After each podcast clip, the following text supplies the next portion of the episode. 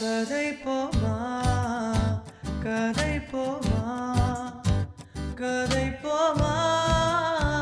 உண்டாக நீயும் நானும் தான் கதை போமா கதை போமா கதை போமா. நீ பேச பேச காயமாறுமே வணக்கம் மக்களே. என்னடா இந்த சீசன் வந்து எல்லாம் வார வாரம் ஒரு ஒரு எபிசோடு வந்துட்டு இருந்துச்சு அப்படின்ட்டு பார்த்துருப்பீங்க. பட் இன்னைக்கு வந்து நம்ம ஆல் ஆஃப் அ சடன் ஒரு சின்ன ஸ்பெஷல் எபிசோட் பண்ணலாம் அப்படின்னு பிளான் பண்ணோம். ஏன்னா ரொம்ப நாளாகவே கொஞ்சம் கொஞ்ச நாளாக இப்போ ரீசெண்டாக வந்து ட்விட்டர்லலாம் போயிட்டுருக்க போயிட்டு இருக்க சண்டே எல்லாம் பார்த்துட்டு ரொம்ப மனசுடைஞ்சு போய் உட்காந்துருந்த நேரத்தில் ஜெகமே தந்திரம் வேற ரிலீஸ் ஆயிடுச்சு. ஸோ இதுக்கு மேலே இந்த டாப்பிக்கை பற்றி பேசாமல் இருக்கக்கூடாது பேசிடலாம் அப்படின்னு சொல்லிட்டு தான். ஸோ இன்னைக்கு ஜெகமே தந்திரம் மட்டும் இல்லாமல் ஜெகமே தந்திரம் சுற்றி இருக்கிற இந்த திராவிட அரசியல் இந்த ஈழத்தை குறித்தான நரேஷன் சினிமாக்கள்ல இல்லை ஈழம் குறித்தான பொதும பொது புத்தி இதை குறித்தெல்லாம் ஒரு சின்ன உரையாடல் செய்யலாம் அப்படின்னு பார்த்தோம். ஸோ பேஸ்ட் ஆன் சினிமாவே இதை கொண்டு போகலாம் அப்படின்னு யோசிச்சப்போ தான் I just I know a very good friend of mine cinema அப்சர்வர்னு சொல்லிட்டு இன்ஸ்டாகிராமில் ஒரு பேஜ் ரன் பண்ணிட்டு இருக்காங்க. He writes on various issues with regards to cinema so welcome cinema observer Arun அண்ணா எனக்கு அண்ணா அவரு. தேங்க்யூ. கார்த்தி? தேங்க்யூ நல்லா இருக்கேன். நீங்க எப்படி இருக்கீங்க. நல்லா நல்லா இருக்கேன். ஜெகமே தந்திரம் பாத்துட்டீங்க பார்த்துட்டேன். நீங்க பார்த்துட்டீங்களா? அதாவது இப்பதான் பார்த்து முடிச்சேன். அதனால வந்து ஒரு ஃப்ரெஷ்ஷா வந்திருக்கேன் அப்படியே. ஃப்ரெஷ்ஷா ஃப்ரெஷ்ஷா இருக்கு. ஆஃப் பண்ணோட ஆன் பண்ணிருக்கேன் பாப்போம் என்னென்னலாம் வருதுன்னு தெரியல. ரைட் எப்படி. இருந்துச்சு? ஆஸ் அ படம் நம்ம ஜஸ்ட் ஃபர்ஸ்ட் ஜென்ரலா படத்தை பத்தி பேசுவோம். எப்படி போச்சு? வாஸ் இட் ஃபார் யூ நான் அதுக்கப்புறம் என்னோட ஒப்பீனியன் சொல்றேன். Was it for you as a movie movie as எனக்கு வந்து என்ன சொல்றதுன்னா ஒரு எங்கேஜிங் எனக்கு என்னமோ போக போக எண்டில் மட்டும்தான் ரொம்ப ரஷ் பண்ணிட்டாங்களோன்னு தோணுது. மேபி. கார்த்திக் சுப்ராஜுக்கு அந்த கோவிட் கம்பல்ஷன்ஸ் எல்லாம் இருந்திருக்கலாம். அந்த ஹாலிவுட் ஆக்டரோட ஸ்கெடியூலு தெரில. ஒரு மாதிரி போக போக கடைசியில தான் எனக்கு கொஞ்சம் ப்ராப்ளம் மற்றபடி எனக்கு வந்து ஹாஃப்வே த்ரூ த படம் எனக்கு வந்து நல்லா தான் இருந்தது. மற்றபடி படத்துல மேக்கிங்ல குத்தம் எதுவும் சொல்ல முடியாது.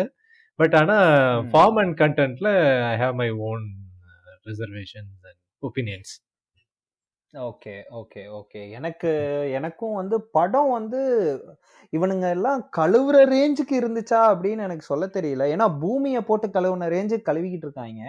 பட் எனக்கும் படம் ரொம்ப ஸ்லோவா இருந்த மாதிரி இருந்துச்சு. என்னடா இது ஒரு மாதிரி போர் அடிக்கிற மாதிரியே போச்சு. பட் எனக்கு அதே மாதிரி கண்டென்ட்ல எனக்கு சில இஷ்யூஸ் இருக்கு. சில நல்ல விஷயமா படுற சில விஷயங்களும் இருக்கு. So yeah but as a movie வந்து சிலர் உருட்டுற ரேஞ்சுக்கு அவ்வளவு கேவலமாவா இருக்கு எனக்கு புரியலையே. எனக்கு வேற இத இத பொலிட்டிக்கல் ரீசன்ஸ்னால போட்டு அடிக்கிறானுங்களா? இது ஆக்சுவலி கரெக்டான நேரத்துல வந்து மாட்டிக்கிச்சு. நடுவுல. படத்துல சொல்ற மாதிரி. எலி மாதிரி நடுவுல வந்து மாட்டிக்கிட்டு இது. ஓகே இவங்களுக்கு வந்து தொக்க மாட்டிக்கிச்சு. பட் ஆனா இது தெரியல. இது வந்து இது வரப்போகுதுன்னு நினைச்சு இந்த கான்ட்ரவர்சி ஆரம்பிச்சதா?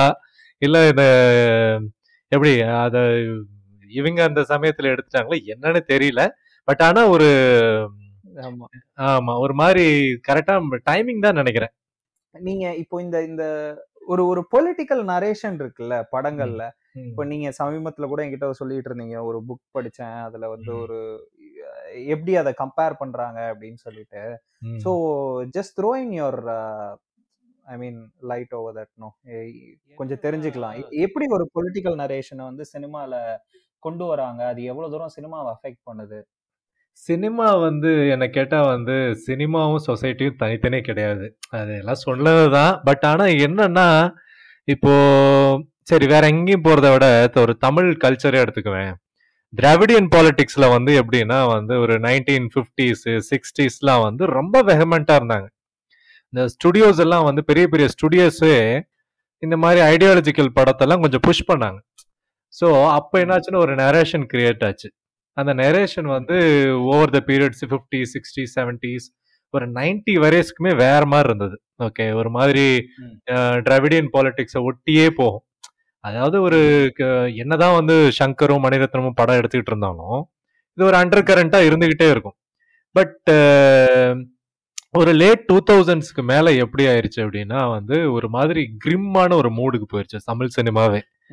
நம்ம ஒரு மாதிரி வயலன்ஸ் என்கிட்ட வேற ஸ்டேட் பசங்க எல்லாம் கேட்டா தமிழ் மூவிஸ் எல்லாம் பாப்பீங்களான்னு ஒரு நாலஞ்சு வருஷத்துக்கு முன்னாடி கேட்டா ரொம்ப சோகமா இருக்கும்ப்பா அவங்க படம்லாம் கடைசியா அப்படிம்பாங்க. என்ன படம் பாத்தீங்க அப்படின்னு கேட்டா பிதாமகன். அப்புறம் வந்து சுப்பிரமணியபுரம். இந்த மாதிரிலாம் சொல்லும்போது ஆமால நம்ம சினிமாவே ஒரு மாதிரி கிரிம்மா தான் இருக்கு அப்படின்னு ஒரு இது வந்துச்சு. அப்போ ஸோ அங்க ஆரம்பிச்சு ஒரு கிரிம்மான இடத்துக்கு வந்து சேர்ந்துருக்குன்னா சினிமா வந்து இட்ஸ் ஒரு மாதிரி ஃபுல் டைமா இல்லைனாலும் ஒரு மாதிரி ஒரு ரிஃப்ளெக்ஷன் தான். சினிமா வந்து தமிழ் சொசைட்டியோட சைக்கிள் இருக்கு. ஓகே அது வந்து. அதை வந்து வெ- வெளியில வந்து நீ பாக்குற ஐடியாலஜிக்கல் படம் வேற கலைஞர் எழுதுற படங்கள்லாம் வந்து பியூர் அண்ட் பியூர் ஐடியாலஜிக்கல் சர்ஃபேஸ்லயே பேசுவாங்க இப்போ ம். ஆனா அது இல்லாம வந்து நீங்க ஜென்ரலா ஒரு சோஷியல் ட்ராமா எடுப்பாங்க இல்ல ஜென்ரலா ஒரு லவ் ஸ்டோரி எடுப்பாங்க. அதுக்குள்ள பாத்தீங்கன்னா ஒரு டிஸ்ட்ரெஸ்ஸோ இல்ல வந்து ஒரு ஒரு ப்ரைடோ அது ஒளிஞ்சுக்கிட்டு இருக்கும் உள்ளேயே இருக்கும்.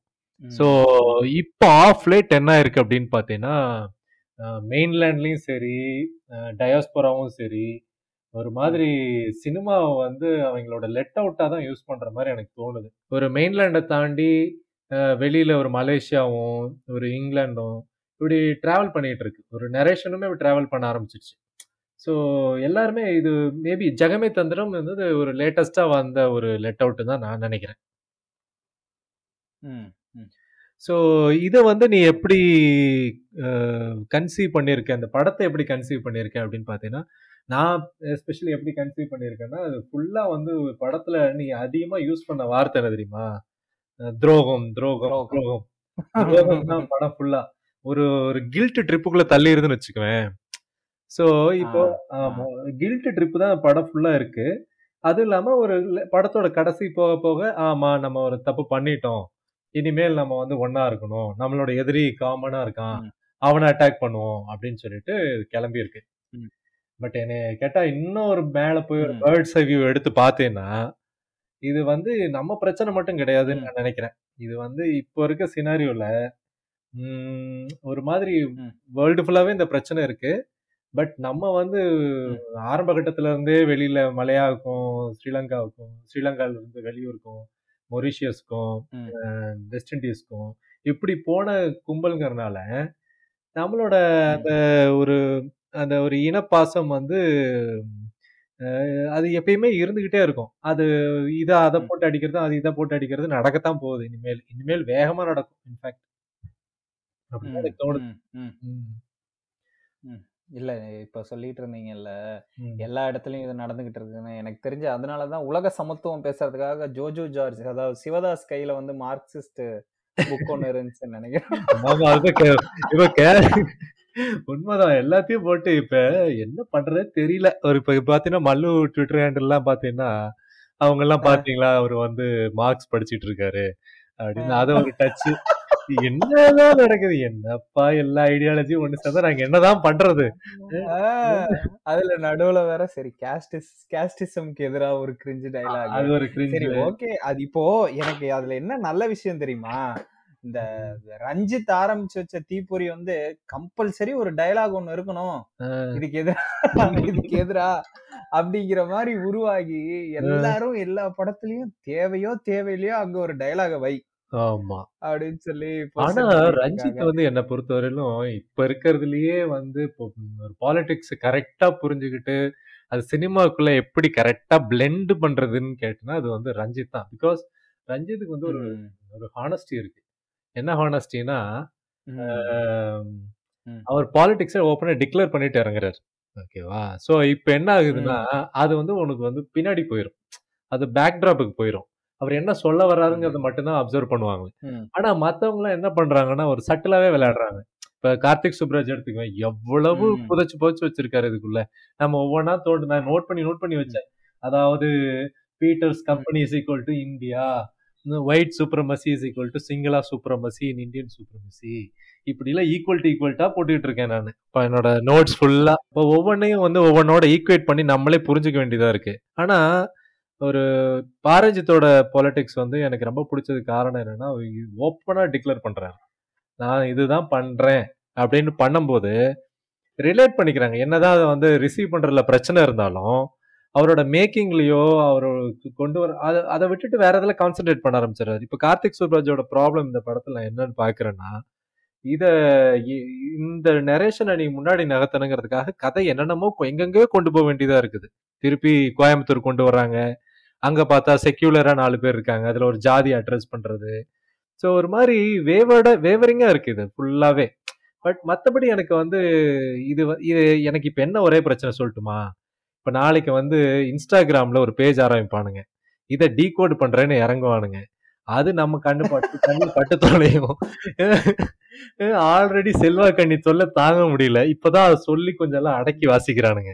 இப்ப மறுபடியும் கார்த்திக் சுர்வாஜ் அந்த படத்துல என்ன சொல்றாரு தெரியுமான்னு சீன் வாரியா பிச்சு பிச்சு ஷார்ட் வாரியா பிச்சு பிச்சு போட்டு இத வந்து இதுல என்னத்த புரிஞ்சுக்கிட்டு என்ன நடக்க போதோ தெரியல. இன்னும் ஒரு முப்பது நாற்பது வருஷத்துக்கு. ஆமா ஆமா ஆமா. இது எனக்கு ஆஸ் அ மூவி ஒரு மாதிரி தான் வச்சுக்கோங்களேன் ஒப்பீனியன்.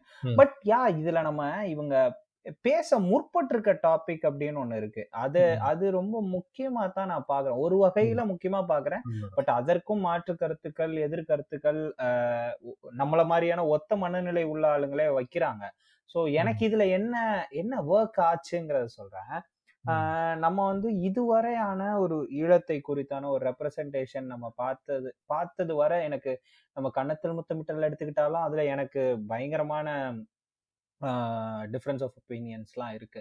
ஆஹ் அவங்க வந்து அதுல ஒரு ஒரு அந்த அந்த போராட்டத்தை டக்குன்னு ஒரு ஆயுத இந்த உலக ஆயுத சந்தைக்காக நடக்கிறது மாதிரி அப்படியான ஒரு டைலாக் ஒரு டோன் ஒன்று போகும். அதெல்லாம் எனக்கு ரொம்பவும் டிஃபரன்ஸ் ஆஃப் ஒப்பீனியன் இருந்திருக்கு. அண்ட் இதுவரை எனக்கு தெரிஞ்ச தமிழ் சினிமால ஆஹ் இந்த ஈழத்தமிழர் பிரச்சனைய உண்மையாவே அத அதோட ஒரு ரெப்ரசன்டேஷன் இருந்திருக்கா அப்படின்னு பார்க்கும்போது எனக்கு ஒரு கம்ஃபர்டபுளான ஒரு இதுவே இல்லை. இந்திய சூழ்நிலையில. ஸோ இப்போ வேற இந்த ஃபேமிலி மேன் டூ சீரீஸ் வேற வந்து அது பெரிய பிரச்சனையை கிளப்புச்சு. அதோட ரெப்ரசன்டேஷன் ரெபல் ரெபல்னு சும்மா நம்மளுக்கு வாய் வார்த்தைக்கு சொல்லிட்டு அந்த ப அந்த சீரீஸ்ல அவங்க காட்டினது எல்லாமே ரொம்பவும் எப்படி சொல்றது தவறான சித்தரிப்பா தான் எனக்கு பட்டுச்சு. ஸோ அப்படி இருக்க ஒரு சூழல்லையும் அதே சமயம் ட்விட்டர்ல ஒரு பெரிய சண்டை போயிட்டு இருந்துச்சு. அந்த சண்டையை நம்ம அப்புறமா கொஞ்சம் டீட்டெயிலா பேசுவோம்.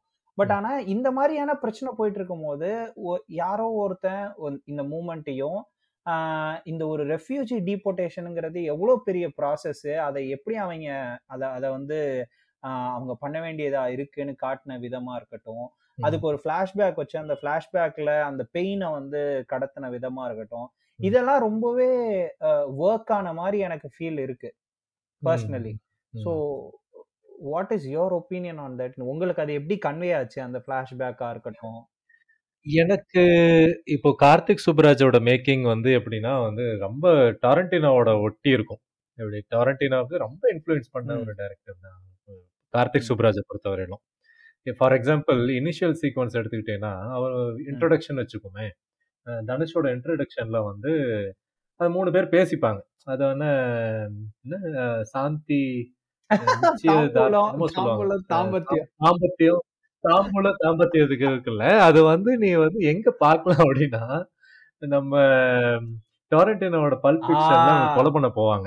அதுக்கு முன்னாடி ஒரு டயலாக் சரியா? அந்த டயலாக் நடக்கும். And more over Karthik Subbaraj as film மேக்கருமே எடுத்துக்கிட்டா அவரோட பர்சனல் இன்ஃப்ளூயன்ஸ் ரொம்ப அவரோட படங்கள்ல இருக்கும். அவர் வந்து ஒரு சாஃப்ட்வேர் டெஸ்டிங்ல இருந்து அமெரிக்காவுக்கு டிராவல் பண்ணி அங்க வாழ்ந்து ஸோ அவர் சினிமா எடுக்க வந்து அதில் அவர் எக்ஸ்பீரியன்ஸ் ஆனது. ஸோ அது வந்து அது அவாய்ட் பண்ணவே முடியாது. அது ஒரு ஃபிலிம் மேக்கருக்கு இருக்கிற விஷயம் தான் பட் ஆனால் என்ன சொல்ல வரேன்னா கார்த்திக் சுப்ராஜ் வந்து டாரண்டினோ ஸ்கூல்ல ரொம்ப இன்ஃப்ளூயன்ஸ் ஆன ஆள். ஸோ அதனால வந்து இப்போ நீ டிபோர்டேஷன் பத்தி சொல்ற பட் ஆனால் நீ கொஞ்சம் நோட் பண்ணி பாரு. படத்துல எங்கேயுமே போலீஸ் வர மாட்டாங்க. போலீஸ் வந்தாலுமே தூரத்துல எங்கேயும் காட்டுவாங்க. ஓகே யூகே மாதிரியான ஒரு ஊர்ல இவ்வளவு கொலைகள் நடக்கிற இடத்துல ஒரு போலீஸ் வர்றதே கிடையாது. ஏன்னா அத வந்து நம் அட்லீஸ்ட் நம்ம ஊர் படத்துலயாவது கடைசி சீன்லயாவது முன்னாடி வந்துகிட்டு இருந்தாங்க. இப்போ அதுவும் கிடையாது. இப்போ இப்போ அதுவும் கிடையாது ஒரு படத்துல. ரீசன் என்னன்னா சோ அவருக்கு வந்து இந்த லாஜிக் இன்னொன்னு இப்ப டெக்னிக்கலா போனீங்கன்னா வந்து ஒரு ஷார்ட் ரிவர் ஷாட் வைக்கிறேன்னு வச்சுக்கோங்க ஒரு. இதுல. ஒருத்தர் லெஃப்ட்ல இருக்கணும் ஃப்ரேம்ல ரைட்ல இருக்கணும் எல்லாம் கிடையாது. ஓகே அவர் வந்து ஏதோ டொரண்டினோட கோட்டும் அதுதான். எனக்கு வந்து நீங்கள் இந்த லைன்லாம் கிடையாது. ஒன் எயிட்டி ரூல்லாம் எனக்கு கிடையாது. கேமராவை நான் மாற்றி மாற்றி வைப்பேன் அப்படிங்கிறதெல்லாம் வந்து டொரட்டில ஸ்கூல்ல இருந்து வர்றதுதான். ஸோ கார்த்திக் சுப்ராஜ் இந்த வரம்புகளை எல்லாம் மீறி அவருக்கு என்னன்னா ஒரு பிளெயினாக கதை சொல்லணும். அதை வந்து நீங்கள் வந்து டெக்னிக்கலாலாம் நீங்கள் போட்டு வளர்ப்ப வேண்டாம் அப்படிங்கிறது அவரோட இது. ஸோ அப்படி போகும்போது என்ன ப்ராப்ளம் ஆகுதுங்கிறது எனக்கு என்ன தோணுது அப்படின்னா சில குரோனாலஜிக்கலாக சில ஏரரும் நிறையா பண்ணுறாரு சி வந்து ஒரு நமக்கு கப்பல் வரும் அப்படின்னு சொல்லிட்டு ஒரு ஒரு இலங்கை தமிழர் சொல்ற மாதிரியும் அடுத்த சீனே வந்து பாம்பிங் நடக்கிற மாதிரியும் அடுத்த சீன் வந்து சிங்கள ஆர்மி வந்து அவங்களை கூட்டிட்டு போற மாதிரியும் சிங்கள ஆர்மி கூட்டிட்டு போற சுச்சுவேஷன்ல கப்பல். வர வேண்டிய. அவசியம் இல்லை. ஓகே கப்பல் என்னைக்கு வந்திருக்கணும்னா. கடைசி கிட்ட போர்ல தான் வந்து ம். அப்படி வந்திருந்தேன் சிங்கள ஆர்மி கூட்டிட்டும் போகல. மோரோவர் சிங்கள ஆர்மி ஒன்றும் அவ்வளோ ஜெனரஸாகவும் நடந்துக்கல அந்த பீரியட்ல ஸோ ஸோ இப்போ மேபி பத்து வருஷம் ஆனதுனால என்னமோ தெரில அவர் வந்து அதெல்லாம் வந்து குரோனாலஜிலாம் மேபி இந்த டெக்னிக்காலிட்டிஸ் நான் சொன்ன மாதிரி இந்த குரோனாலஜியும் அவர் பெருசாக கண்டுக்கல பிகாஸ் எல்லாருக்கும் தெரியும் இங்கே என்ன நடந்துச்சுன்னு. அதில் இம்பார்ட்டன்ஸ் கொடுக்குறாரு. பட் ஆனால் என்ன பண்ணுறாரு ஸோ ஓவரால் மூவினா அவர் வந்து ஒரு இதை டாக்குமெண்ட் பண்ண ட்ரை பண்ணுறாரு ஓகேங்க ஸோ ஒரு மாதிரி நம்மளோட டாக்குமெண்ட் பண்ண ட்ரை. பண்ணலினாலும் அதான் நடந்திருக்கு. இப்போ நாளைக்கே வந்து நான் சொன்ன மாதிரி இன்ஸ்டாகிராம் பேஜஸ்லாம் வந்து இதை எடுத்து வச்சு பிரித்து மேய்வாங்க அப்புறம் பின்னாடி அவன் விக்கிபீடியாக்கெல்லாம் போகிறதுக்குலாம் அவங்களுக்கு விக்கிபீடியா கட்லிஸ்ட் போகிறதுக்கு கூட அவங்களுக்கு இது கிடையாது பேஷன்ஸ் கிடையாது. இதுதான் உண்மையை நம்ப போகிறாங்க அப்போ அப்போ இது வந்து என்ன மாதிரியான ஒரு புரிதலை கொண்டு போய் நிறுத்த. போகுதுங்கிறது எனக்கு தெரியல ஸோ இது டெக்னிக்கலா Karthik Subbaraj as film maker but as a issue அப்படின்னு பார்த்தீங்கன்னா வந்து இது பேச. வேண்டிய இஷ்யூ தான் ஆனா இதுதான் கரெக்டா இதுதான் மெத்தடா இப்படித்தான் பேசணுமா ஒரு சினிமா. அப்படிங்கிறது எனக்கு தெரியல ஏன்னா இது வந்து ரொம்ப. பவர்ஃபுல்லான டூல் அதை வந்து நீங்க ஒரு இஷ்யூ. எடுத்து பண்றேங்கிறீங்க அதுல வந்து இன்னொன்னு சொல்றேன் எப்பயுமே அஹ் இது இலங்கையில இருந்து எப்படி பார்க்க போறாங்கன்னு தெரியல ஆனா தமிழ்நாட்டுல இருந்து இலங்கை மேல ஒரு. பெரிய பாசம் இருக்கு ஈழத்தமிழர்கள் மேல. ஒரு பெரிய. பாசம் இருக்கு அவங்களும் நம்ம ஈழத்தமிழர்கள் இல்ல மலாய தமிழர்கள். மேல அப்படித்தான் இருக்கு வேற எந்த ஊர்ல இருந்தாலும் தமிழர் அதாவது ஒரு உறவு இருந்துகிட்டு தான் இருக்கு போகுது ஏன்னா ஒரே. மொழி பேசுறவங்க இருக்குது ஆனா தாய்நாடுன்னு வரும்போது. வேற மாதிரி இருக்கும் தாய்நாடுன்னு வரும்போது இந்தியால வாழ்ற தமிழர்கள் வேற ஈழத்துல வாழ்ற தமிழர்கள் ம். வேறையா தான் திங்க். பண்ணுவாங்க அது தாய்நாடு. இல்ல நம்ம அவங்க அது அப்படித்தானே திங்க் கான்ஸ்டிடியூஷனலி பொலிட்டிக்கலி இருக்க பிரச்சனைகளும் வேற வேற. எல்லாமே வேற. வேற வேற. எல்லாமே வேற. அவங்களோட ஹெஜிமோனி என்ன? நம்மளோட ஹெஜிமோனி என்ன? நம்ம யாருக்கு எதிராக போராடிட்டு இருக்கோம்? அவங்க எதுக்கு எதிராக போராடிட்டு இருக்காங்க. போராட்டங்களே வேற. ரெண்டுக்குமே வேற. ஸோ அப்போ ஒன்னா ஒரு இஷ்யூக்கு வரணும் அப்படிங்கும்போது. கான்ஃப்ளிக்ட் வரத்தான் செய்யும். ஏன்னா வந்து இப்போ உங்க இஷ்யூல நானும் என் இஷ்யூல நீங்களும் ஒரு எக்ஸ்டென்ட் வரையில தான் தலையிட முடியுங்கிற ஒரு ஒரு சந்தர்ப்ப ம். சூழ்நிலை இருக்கு அது ஜியோ ம். பொலிட்டிக்கலாவும் இருக்கு ஜியோ வந்து இது ரெ- ஏன்னா ரெண்டுமே ம். சாவரன் ம். கண்ட்ரி அவங்க ஈழம் கொடு ஈழம் கிடைக்கலனாலும் இப்போ இருக்கிற லேண்ட்ஸ்கேப் வந்து அது சாவரன் கண்ட்ரி இது ஒரு சாவரன் கண்ட்ரி அப்படித்தான் எல்லா கண்ட்ரியும் அப்ரோச் பண்ணுவாங்க அப்படித்தான் ம். வேர்ல்டும் அப்ரோச் ஆகும் அப்போ நம்மளே நம்மளுக்குள்ள வேணா அந்த சகோதர பாசத்தை வந்து கில்ட்டாவும் ரிமோர்ஸாவும் ம். காட்டிக்கலாமே தவிர ஆக்சுவலா பிராக்மேட்டிக்கா ம். யோசிச்சோம்னா அஹ், நீங்க எங்க ஐ மீன் இலங்கையில இருக்கவங்க தமிழ்நாட்டுக்கும் தமிழ்நாட்டுல இருக்கவங்க இலங்கைக்கும் ஒரு ஒரு அளவுக்கு கிட்ட தான் வர முடியும் படம் வந்து ஒரு ரொம்ப எமோ எமோஷ்னலி ரொம்ப ஆமா ஹையா இருக்கு ஓகேவா. அது நான் ஒத்துக்கிறேன் ஆனா வந்து கள நிலவரம் அது கிடையாது நம்ம வந்து எமோஷ்னலி ரொம்ப பேகேஜ் தூக்கி வச்சுக்கிட்டு. இருக்கிற சமுதாயம் ரொம்ப எமோஷ்னலி பொலிட்டிக்கலாவும் சரி சினிமாவும் சரி என்னதான் நீ கேரளால சொ- ஒரு மாதிரி எமோஷனலாம் ட்ரெயின் பண்ணி சட்டிலா ஒரு யூரோப்பியனா ம். எடுத்தாங்கன்னா கூட நம்ம ஆளுங்க அதுக்கு கான்ட்ராஸ்டா தான் படம் எடுப்போம் ஏன்னா நம்ம வந்து ரொம்ப எக்ஸ்பிரஸ் பண்ணி ம். பழக்கப்பட்ட ம். ஒரு இனம் அப்படிங்கும்போது இந்த எமோஷனலி கொஞ்சம் ஹையா தான் இருக்கு பட் ஆனா இந்த காலகட்டத்திலயாவது நம்ம அந்த எமோஷன் எல்லாம் ம். கொஞ்சம் தள்ளி வச்சுட்டு நம்ம ஒரு சினிமா எடுக்கிறோன்னா கூட ம். நம்ம யோசிக்கணும் என்ன எது எக்ஸாக்டா நம்ம சொல்யூஷன் என்னங்கிறத யோசிக்கணும் ஒரு காமன் எனிமியை கட்டமைக்கிறதும் ஒரு காமன் தலைவரை கட்டமைக்கிறதும் இப்ப ம். ரீசெண்டா தானே. ஓடிக்கிட்டு இருக்கு ட்விட்டர்ல ஒரு காமன் தலைவரை. கட்டமைக்கிறோம் அப்படின்ட்டு இதெல்லாம் வந்து தேவையில்லாத வேலை. பிரச்சனைகள் என்னவோ அதை மட்டும் அட்ரஸ் பண்றோமே தவிர சினிமா எடுக்கும்போது எல்லாத்துலயும் மனசுல வச்சுக்கணுங்கிறத என்னோட இல்ல எனக்கு என்னன்னா இவங்க ஜானர் வைஸும் கொஞ்சம் குழப்பி விட்டுட்டாங்களோ அப்படின்னு தோணுது ஏன்னா if if this is an issue இத வந்து ஒண்ணு இத பேஸ் பண்ணி ரன் பண்ணியிருக்கணும் இதை. இன்னொரு பக்கம் ஒரு பயங்கரமான குவிண்டன் ஸ்டைல்ல வந்து ஒரு கேங்ஸ்டர் டைப்புக்கு கொண்டு போய் ஒரு மாதிரி மக்களுக்கு வந்து எப்படி சொல்றது? நான் நான் இந்த பக்கம் நிக்கிறதா இல்ல அந்த பக்கம் ரெண்டுமே வேற வேற எக்ஸ்ட்ரீம்ஸ்ல நிக்குது எமோஷனலி ம். அங்கேயே கூட இவர் சொல்ல வந்த விஷயத்த உண்மையாவே சொல்ல முடிஞ்சிருச்சா? அப்படிங்கறதும் தெரியல. பட் ஆனா ம். எனக்கு என்ன கேள்வினா இப்போ இத இந்த சைடு ஆஃப் அ ஸ்டோரி இருக்குல்ல இந்த சைடு ஆஃப் அ ஸ்டோரியை டாக்குமெண்ட் பண்ணாமையே நம்ம விட்டுட்டோம் இவ்வளவு நாள் விட்டுட்டோம் இப்ப இந்த. மாதிரி ஒரு சின்ன இடத்துல டாக்குமெண்ட் ஆறதும் ஒரு நல்ல விஷயமா தானே இதை பார்க்கணும் ஏன் இது ப்ராப்ளமேட்டிக்கா இருக்குன்னு நினைக்கிறீங்க டாக்குமெண்ட் ஆகிறதுல எனக்கு ப்ராப்ளமே இல்லை டாக்குமெண்ட் பண்ணலாம் சி அது எப்படி டாக்குமெண்ட் பண்றது. அப்படின்னு எனக்கு எனக்கு தெரியல பட் ஆனா இதுதானா வழி அப்படிங்கிறது எனக்கு தெரியல ஏன்னா வந்து. சி நான் ஒரு பத்து வருஷம் ஆச்சு போர் நடந்துருச்சு. ஓகே.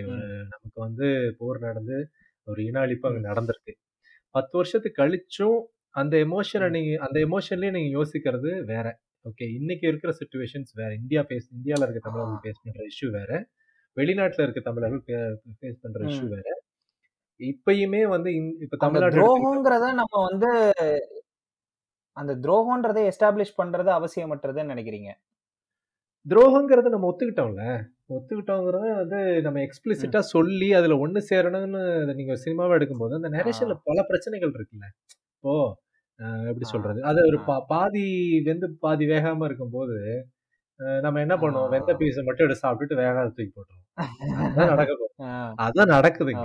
ஸோ இப்போ. இப்போ அதை நீங்க சொல்றது எவ்வளவு ஒரு அது பொலிட்டிக்கல் கரெக்ட்னஸ் வந்து இப்போ எல்லாரும் யூஸ் பண்றதுதான் பட் சொல்றேன் எவ்வளவு பொலிட்டிக்கலா. கரெக்டா இருக்கணும் இந்த காலகட்டத்துலங்கிறது ரொம்ப இம்பார்ட்டன்ட் ஆயிருது ஏன்னா நீங்க வந்து. எங்க வேணாலும் நீங்க கட் பண்ணி போடலாம் அப்படி இருக்குது. நிலைமை ஸோ ம். அப்படி இருக்கும்போது. நீங்க ஒரு கார்த்திக் சுப்ராஜ் மாதிரியான ஒரு ரெஸ்பான்சிபிள் ஃபிலிம் மேக்கர் அதை.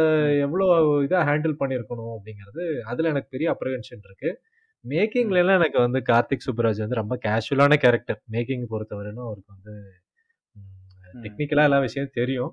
பட் ஆனா வந்து எனக்கு என்னமோ அந்த ஸ்கிரிப்ட் எங்கெங்கேயோ போயிட்டு எபிசோடிக்கா இருக்கு. ரொம்ப ஒரு மாதிரி இங்கேயும் அங்கேயும் அது எப்படி டிராவல் ஆகுது திடீர் ஆனா சில இடத்துல கனெக்ட் பண்ணிக்க முடிஞ்சுது.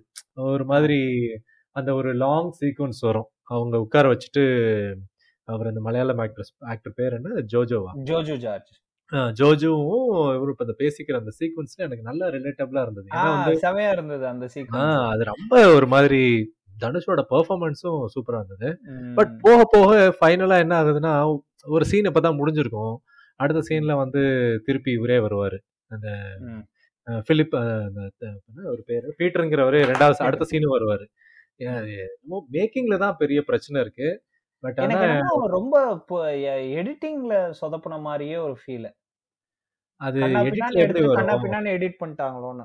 எடிட் என்ன வரும்னா ஷூட் பண்ணதுல இருந்து எடுத்து போட முடியும். அது நீ எப்படி வேணாலும் மாத்தலாம். எடிட்லயே ஆ. அவனுக்கு நிறைய ஷேட்ஸ் கொடுக்கலாம் ஒரு கதைக்கு. பட். ஆனா என்ன ப்ராப்ளம்னா இப்போ கோவிட் டைம்ல எடுத்திருப்பாங்கன்னு நான் நினைக்கிறேன்.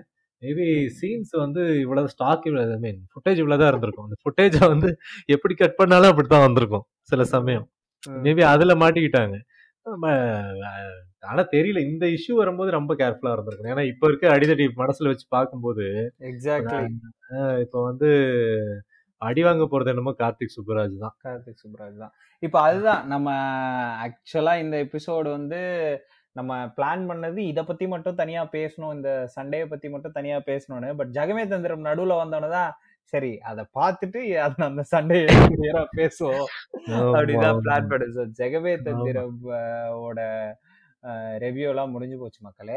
இப்போ நம்ம பேச போறது வந்து சரி இந்த திராவிடம் டூ பாயிண்ட் ஓ எஸ்எஸ் ம், ஈழத்தமிழ் என்னதாண்டா இது பஞ்சாயத்து அப்படிங்கிறத பத்தி நான் முதல்ல ஒரு சின்ன ஒப்பீனியன் சொல்லிடுறேன். இப்போ அடுத்த வாரம் வந்து நம்ம நம்ம இந்த வாய்ஸ்லெஸ் அப்படிங்கிற இந்த சீசன்ல வந்து ஈழம் தமிழ்ஸ்னு ஒரு எபிசோட் பண்ணியிருக்கோம். அதில் ஒரு ஈழத்தமிழரோட உரையாடி இருக்கோம் கனடா வாழ் ஈழத்தமிழரோட. அவருடைய பிரச்சனைகள் அவருடைய இந்த புலப்பெயர்வு அவர் என்னென்னலாம் அவங்க இனத்துக்கான அந்த இந்த டயஸ்போராக்கான பிரச்சனைகள் எல்லாத்தையுமே அதில் பேசியிருக்காங்க. ஸோ ஆனால் இந்த நிகழ்வு நடந்தப்ப இந்த ட்விட்டரில் அந்த பஞ்சாயத்து நடக்கலை. நாங்கள் ரெக்கார்ட் பண்ணும்போது அந்த பஞ்சாயத்து நடக்கலை. அதுக்கப்புறம் தான் அந்த பஞ்சாயத்து ஆரம்பிச்சது. ஸோ அதனால இது ஒரு சின்ன தெளிவு மாதிரி சொல்லிடுறாங்க. இப்போ இந்த பஞ்சாயத்துக்கு வருவோம். இப்போ என்னதான் இவனுங்க இப்போ என்ன பிரச்சனை? ஏன் இந்த ஈழத்தமிழர்களுக்கும் இந்த திராவிட சிந்தனையாளர்களுக்கும் இந்த பிரச்சனை ஓடிட்டு இருக்கு ஏன்னா நான் ட்விட்டர்ல கிடையாது. ட்விட்டர்ல. பஞ்சாயத்து ஓடுதுன்னு மட்டும் எனக்கு தெரியும். பெரிய பஞ்சாயத்து. ஆமா. என்ன பஞ்சாயத்து அது? ஒண்ணும் இல்லப்பா. இது வந்து இது நடக்க என்னைக்கா இருந்தாலும் நடக்கத்தான் போகுது. ம். ஆனா இப்ப ஆரம்ப கட்டத்திலே நடந்துருச்சு. இப்ப என்னன்னா ஒரு இப்ப நான் என்ன என்னை கேட்டா நாலு குரூப்பா பிரிப்பேன் இதுல இருக்கிறவங்கள. ஒண்ணு வந்து இளத்திலே இருக்கிறவங்க போரால பாதிக்கப்பட்டு இல்ல போருக்கு முன்னாடியும் பின்னாடியும் வெளியில வந்தவங்க. அப்புறம் இங்க இருக்கிறவங்க சீமான சப்போர்ட் பண்ணாதவங்க. ஓகேவா இவங்க எல்லாம் சீமான சப்போர்ட் பண்ணாத ஒருத்தரா தான் நான் பாக்குறேன். ம். ரெண்டாவது அவங்க இங்கேயும் இருக்கலாம் வெளியிலையும் இருக்கலாம். சீமான் கொண்டு வர்ற கருத்துக்களை வந்து அட்லீஸ்ட் ஒரு இதாகவே ஏற்றுக்கிட்டு அது அவர் என்ன சொல்கிறாருங்கிறத விட்டுட்டு குருட்டுத்தனமாக இப்போ இருக்க தமிழக அரசியலில் வந்து தலையிடுற சில பேர் இருக்காங்க. அவங்களையும் ஒரு செக்மெண்ட்டாக நான் பார்க்குறேன் மூணாவது திராவிடம் டூ பாயிண்ட் ஜீரோ திராவிடம் டூ பாயிண்ட் ஜீரோனா யாருன்னா ஒரு குரூப் ஆஃப் யங்ஸ்டர்ஸ் ஒரு நாலஞ்சு வருஷமாக களமாடிட்டு இருக்காங்க. யூடியூப்லேயும் சரி மற்ற எல்லா சோஷியல் மீடியாலையும் களமாடிக்கிட்டு இருக்காங்க. நாலாவது திமுகவும் திராவிட பெரியவர்களும். அவங்க தான் ரொம்ப காலமாக ஆரம்ப கட்டத்துல இருந்து போகிற போற இருந்து பார்த்த போகிற போரா வந்து அவங்களுக்கு இந்த பிரபாகரன் அவர்களுக்கும் மற்றவங்கள அவங்களுக்கும் நேரடியாக தொடர்பில் இருந்தவங்க. அவங்களோட இன்டென்ஷன்ஸ் பக்கத்துல இருந்து பார்த்தவங்க. இந்த நாலு குரூப்பாக தான் நான் பிரிக்கிறேன். இப்ப என்ன பிரச்சனை ஆயிருதுன்னா அஹ், தமிழக அரசியல் வந்து இந்த காலகட்டத்தில் ரொம்ப குரூஷியலான காலகட்டமாக தான் நம்ம கன்சிடர் பண்ணணும். ஏன்னா இங்க வந்து ஒரு நிலையான ஆப்போசிஷன் இப்போ இருக்க போறதா தெரியல. ஏன்னா எப்பயுமே வந்து ஏடிஎம்கே ஆப்போசிட் சீட்ல உட்காந்துச்சுன்னா அவங்க ஹைபர்னேஷனுக்கு போயிடுவாங்க. ஓகேவா? அப்புறம் வந்து திருப்பி ஜெயலலிதா கொஞ்சம் உடம்ப தேத்திட்டு வந்தோடனே திருப்பி அவங்க களமாடுவாங்க. எலெக்ஷனுக்கு ஒரு வருஷத்துக்கு முன்னாடி இருந்து ஆரம்பிப்பாங்க. இதுதான் வந்து தமிழ்நாடு ஆப்போசிஷனோட நிலைமை. இப்போ இந்த காலகட்டத்தில் என்ன நடக்குதுன்னா ஆப்போசிட் இல்லாத இடத்துல வந்து இப்போ இருக்கிற ஒரே ஆப்போசிஷன் வந்து ஒரு எட்டு டு பத்து சதவீதம் ஓட் பேங்க் வச்சிருக்கிற ஈழ ஈழத்தில் சிம்பத்தைஸ் பண்ணுற நாம் தமிழர் தம்பிகளும் அவங்களும் தான் இப்போ இருக்காங்க.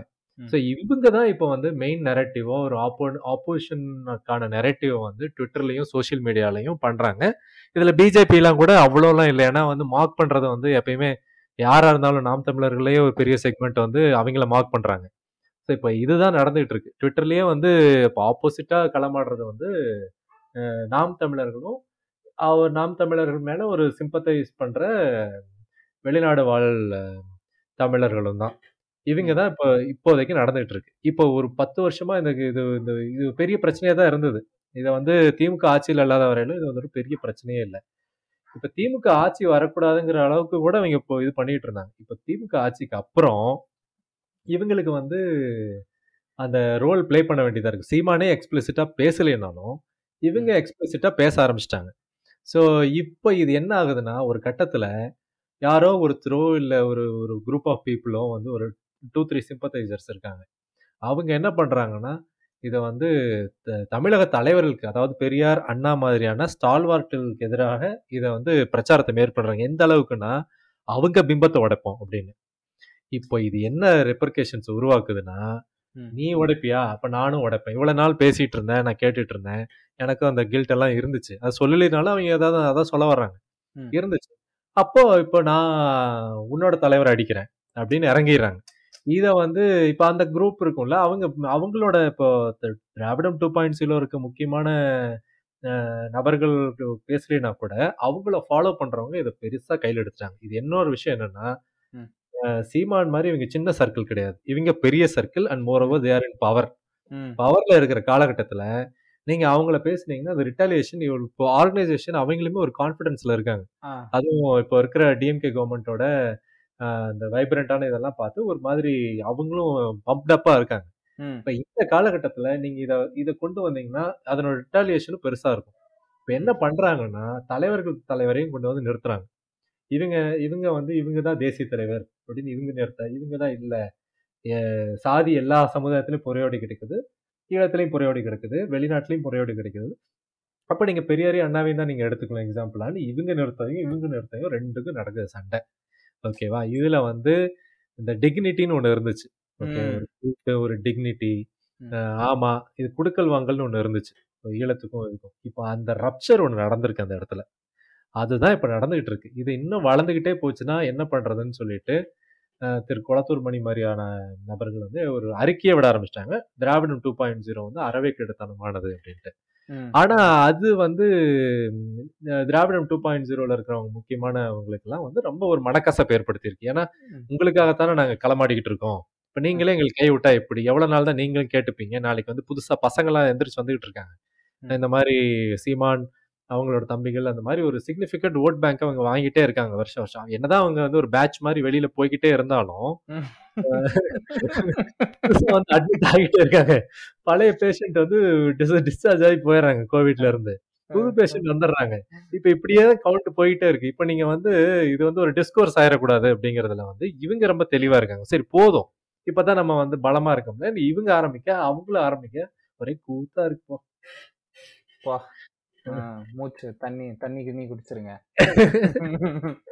இல்ல அதானே இப்ப எனக்கு எனக்கு என்ன தெரியுமா பர்சனலி எஸ் வந்து அவங்க நான், எப்படி சொல்ற ஈழத்தமிழர்கள் தமிழ்நாட்டு அரசியலை இன்ஃப்ளூயன்ஸ் பண்ணணும்னு நினைக்கிறதே ரொம்பவும் பொலிட்டிக்கலி இன்கரெக்டா இருக்கு. ஏன்னா it is not. Possible you have to influence your own political அஜெண்டாஸை வந்து உங்க. நாட்டுல இல்ல உங்க தாய் நிலத்துக்காக என்ன செய்யணுமோ அதுக்கு நீங்க வலியுறுத்துனீங்கன்னா அதுல ஒரு நியாயம் இருக்கு தர்மம் இருக்கு எனக்கு என்னன்னா ஒரு ஒரு இந்த இந்த கடந்த பத்து வருஷங்கிறது எவ்வளவு பெரிய சிக்கலான ஒரு காலகட்டம் தமிழ்நாட்டுக்கு அப்படின்னும் ஒன்றிய அரசோட நம்ம எவ்வளோ பிரச்சனைகள் நெருக்கடி இவ்வளவையும் தாண்டி பல போராட்டத்துக்கு அப்புறம் தான் திமுக வந்து இப்போ ஒரு மிக முக்கியமான ஒரு நிலையில தான் ஆட்சிக்கு வந்திருக்கு. இது ரொம்ப அவசியமான நிலையும் கூட தமிழ்நாட்டுக்கு. இப்போ திமுகவை தவிர்த்து we don't have a better option அப்படின்னு சொல்லிட்டு தான் எல்லாரும் ஒரு சேர்ந்து இதை தேர்ந்தெடுத்திருக்கோம்.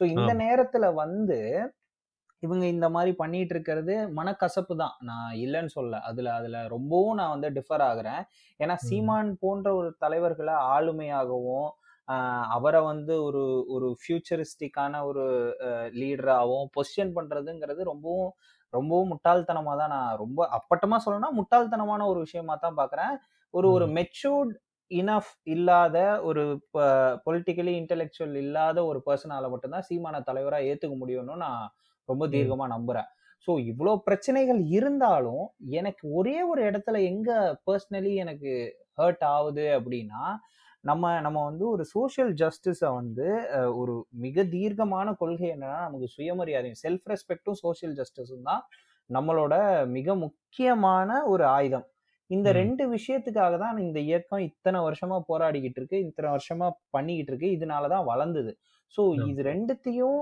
பேசக்கூடிய ஒரு இயக்கத்துல இருந்து அந்த கொள்கையின் ரீதியால உந்தப்பட்டவங்க வந்து ஒரு ஒரு ஒரு இன விடுதலை போராட்டம் அது அதனால வந்து வாழ்வாதாரத்தையே இழந்து ஒரு ரெஃப்யூஜி ஒரு அகதிங்கிற ஒரு ஒரு கட்டத்தை விட மிகவும் மோசமான ஒரு கட்டம் வந்து ஒரு மனுஷனுக்கு நிகழ்ந்துடுமா அப்படின்னா எனக்கு தெரியல. அந்த மாதிரி ஒரு. கையறு நிலையில இருக்கிற ஒரு மனுஷனை வந்து நீ உன் ஊருக்கு போய் குடிசை போடுற வேலையை பாரு அப்படின்னு பேசுறது நீ வந்து அகதின்னு அகதின்னு சொல்றதே எனக்கு ரொம்ப ஹர்ட்டிங்கா இருக்கு ஸோ இந்த. மாதிரியான டேர்ம்ஸ் எல்லாம் யூஸ் பண்ற லெவலுக்கு நம்ம இறங்கிட்டோமே இது. நாளைக்கு எங்க கொண்டு போய் விட போகுது அப்படிங்கிறதும் அதே மாதிரி அந்த கடைசி நேரத்துல பிரபாகரனுடைய படங்கள்லாம் வந்து அந்த கடைசி நேர படத்தெல்லாம் கூட ஏதோ மீம்ஸா. கிரியேட் பண்ணி போட்டாங்க அப்படின்லாம் கேள்விப்பட்டேன் எனக்கு அதெல்லாம். ரொம்ப இங்க வந்து புலிய ஆதரிங்க ஆதரிக்காதீங்க அதெல்லாம் கேள்வி இல்லை ஒவ்வொரு. இயக்கங்கள்ல இருக்க பிரச்சனைகளை பத்தி பேசுங்க பேசாதீங்க அதெல்லாம் பிரச்சனை இல்லை நீங்க. ஆதரிக்கணும்னு சொல்ல ஆனா. ஒருத்தனுக்கு பேசிக் எம்பத்திங்கிறது ரொம்ப முக்கியம் இல்ல நம்ம ம். எவ்வளவு இன்டெலெக்சுவலா வேணாலும் இருந்துட்டு போகட்டும் அதை பத்தி எனக்கு. கவலையே இல்லை நீ எம்பத்தி இல்லாத அறிவை வந்து நான் அறிவாவே ஏத்துக்க மாட்டேன் ஸோ.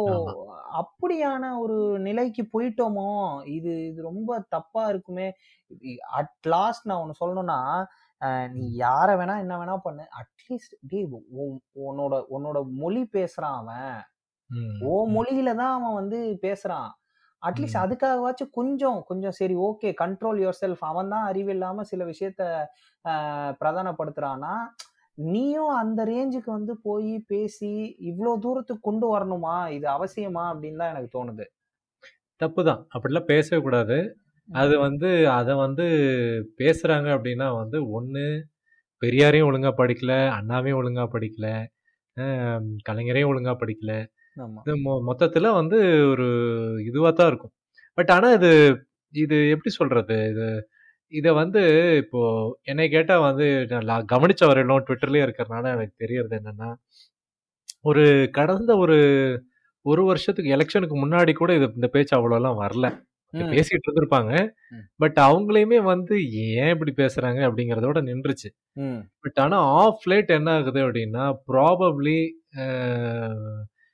இது ரொம்ப அதிகமானதுக்கு காரணம் வந்து தம்பிகள் அதிகமா வந்து ரொம்ப இறங்கிட்டாங்க. முன்னாடி முன்னாடி மாதிரி இல்லை இப்போ ஒன்றும் இல்லை ஜூன் மூணுக்கு அப்போ ஜூன் மூணு வந்துச்சுனாலே கிட்டத்தட்ட வந்ததுனாலே இவங்களுக்கு வந்து பெரியார் பெரியார் பிறந்த நாள் வந்தாலும் சரி இது வந்தாலும் சரி ஜூன் மூணு இந்த ஜூன் மூணு எஸ்பெஷலி மே ஜூன்ல மே முள்ளிவாய்க்கால் சமயமாகட்டும் ம். இல்ல ஜூன் ஆகட்டும் இந்த ரெண்டு சமயம் இப்போ வந்து லேட்டஸ்ட் அதிகமா இருக்கு ஏன்னா இந்த புகைச்சல் அதிகமானதுக்கு காரணம் வந்து இவங்க ஆட்சியில வந்து அமர்ந்ததும். ஆப்போனண்ட்டுங்கிறது வந்து ஒரு வலுவான இப்போ முன்னாடியாவது இப்போ பிடிக்குதோ பிடிக்கலையோ பழனிசாமி திட்டிட்டு இருந்தாங்க எல்லாருமே. ஓகேவா இப்போ வந்து திட்டுறதுக்கு ஆளே இல்லை. ஒரு எதிரியே திட்டுறதுக்கு ஆள் இல்லாம அங்கேயாவது டிஸ்ட்ராக்ஷன் இருந்துச்சு. இப்ப. திட்டுறதுக்கு ஆள் இல்ல. வீட்டுல சும்மா இருக்காங்க எல்லாருமே. இப்ப என்னத்தையா பேசணும்ல. அப்ப இப்போ இது பிரச்சனை பெருசு ஆக எல்லாருக்குள்ள அந்த அடக்கி அடக்கி வச்சிருந்திருப்பாங்கல்ல. ஒரு கட்டத்துல வந்து உடச்சிக்கிட்டு வருதுன்னு தான் நான் நினைக்கிறேன். மத்தபடி இது வந்து ஃப்ரிஞ்சு இருக்காங்கல்ல அந்த ஃப்ரிஞ்சு யாருன்னு தெரியும். அந்த ஃப்ரிஞ்சு குரூப் தான் பண்றாங்க. இத்தனையும் வந்து தூண்டி விடுறத. பட் இன்னொன்னு புரிஞ்சுக்கணும். இவங்களுக்காக ஈல்ட் ஆகி இவங்களுக்காக சிம்பத்தைஸ் பண்ணி தெரியல வெளியில இருந்து நிறைய எவ்வளவு பணம் வருது யார் அனுப்புறாங்கன்னா எனக்கு அந்த விஷயம்லாம் எனக்கு தெரியாது. அப்படியே அனுப்பிச்சாலும் இவங்களுக்கெல்லாம் அனுப்பிச்சாங்கன்னா வந்து சத்தியமா வந்து Useless. யூஸ்லெஸ் இன ஒற்றுமைங்கிறது வந்து சுத்தமா இல்லாம போயிடும் ஏன்னா ஒரு ஒரு இவங்க எப்படி அப்படின்னா எனக்கு வந்து முன்னாடி சீமான் மேடையெல்லாம் ரொம்ப அபிப்பிராயம் இருந்தது. உனக்கு தெரியும். நீ நம்ம ரெண்டு பேரும் அதே கூட்டத்துல இருந்து எஸ்கேப் ஆறவங்க அதே கேட்டீங்கன்னா ஓட்டெல்லாம் வேற போட்டிருக்கேன் நானு.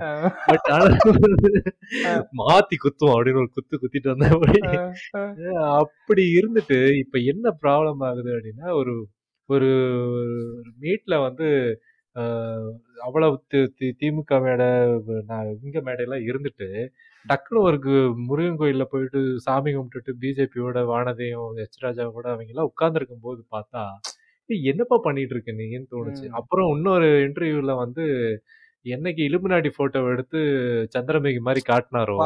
அன்னைக்கே வந்து இந்த ஜிமிக்கி இந்த லோலக்கு அப்படின்னு இந்த பாருங்க தம்பி இலுமினாட்டி அப்படின்னாரு. ஏய் என்னடா அன்னைக்கு தான் நான் வந்து பிரபு மாதிரி ஷாக் ஆயிட்டேன் நான். அங்க பாருங்க இவரும் அதே மாதிரி கை காட்டுறாரு. அங்க பாருங்க அவரும் அதே மாதிரி கை காட்டுறாரு. ஐயோ என்னால அது பயந்துட்டேன். அப்புறம் பார்த்தா கொஞ்சம் தெரியல. மேபி அந்த மாதிரி ஆளுங்க தான் கூட சேர்த்துக்கிறாரா? இல்ல வந்து ஆனா கூட இருந்தவங்களாம் வெளியில வந்துட்டாங்க. இப்ப யார் தான் கூட இருந்து வர வழி நடத்துறது? இல்ல அவரே அப்படித்தான் இருக்காரான்னு தெரியல. ஸோ அங்கதான் ஆரம்பிக்குது பிரச்சனை. இவங்கெல்லாம் வந்து ஒரு டிஸ்கோர்ஸை உருவாக்குறாங்க தமிழ்நாட்டிலனா அது யாருக்கு சாதகமா போகும் அப்படின்னா வழக்கம் போல யாரு தமிழ்நாட்டு இப்ப ஒரு அஞ்சு வருஷமா குடுமையை பிடிச்சி ஆட்டிட்டு இருந்தாங்களோ அவங்க தான் அதை ஆட்ட போறாங்க திருப்பி. ஆமா ஆமா ஆமா. ஆமா. தமிழ் நேஷனலிசமும் இந்து நேஷனலிசமும் சேர்ந்துரும் இது இந்த. பிரச்சனை வந்துச்சுன்னா.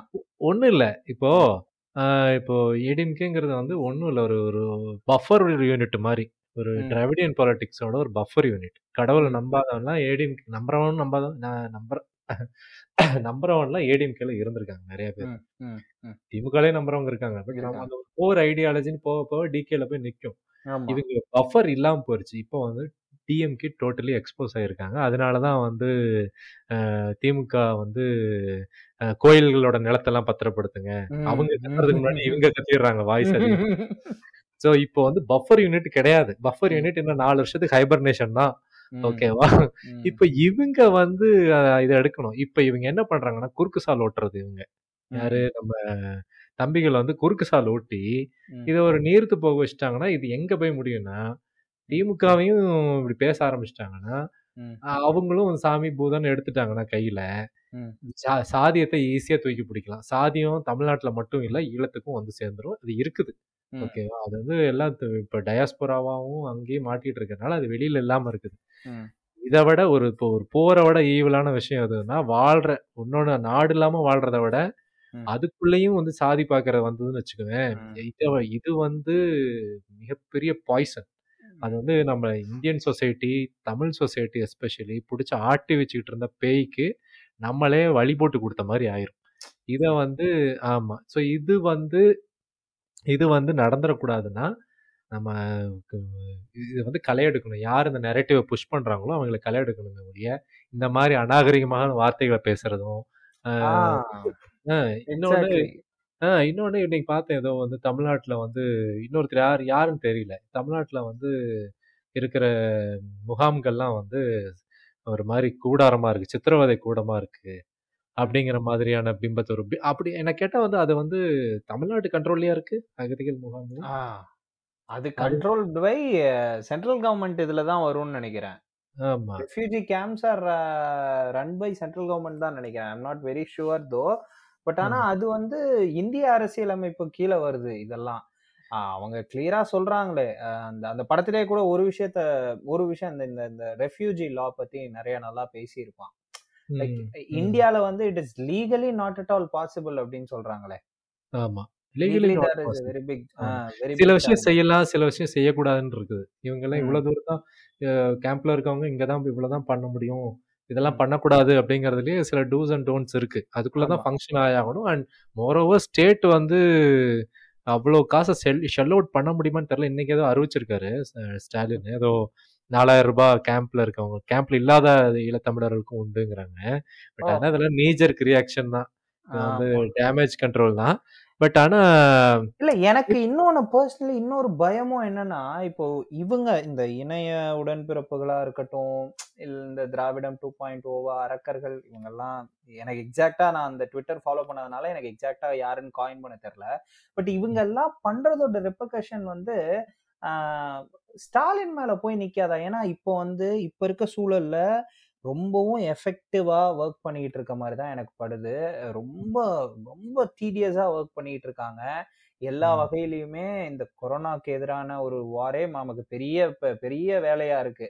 இந்த நேரத்துல இவ்வளவு ஆக்டிவா ஒர்க் பண்ணிட்டு இருக்க அவர் மேல இது திரும்பாதா? இல்ல அவங்களுக்கு ஒரு ஒரு கழகத்துக்கு இது பிரச்சனையை உண்டு பண்ணாதா? ஏன்னா இன்னைக்கு மனுஷபுத்திரன் கூட பாத்தீங்கன்னா ஒரு விஷயம் ஷேர் பண்ணியிருந்தாரு. இந்த மாதிரி வந்து நாங்க இந்த கழகம் என்னைக்குமே வந்து ஈழத்துக்கோ ஈழத்தை ஈழத்தை அடைய வேண்டும் என்று போராடிய போராளிகளுக்கோ எதிரான ஒரு அமைப்பே கிடையாது. காலந்தொட்டு இதற்கான சிம்பத்தைசிங் இதுல தான் நாங்க இருந்திருக்கோம். அதற்காக சில ஸோ அதை அப்படி பேசுறவங்களையும் நாங்க எதிர்க்கிறோம்.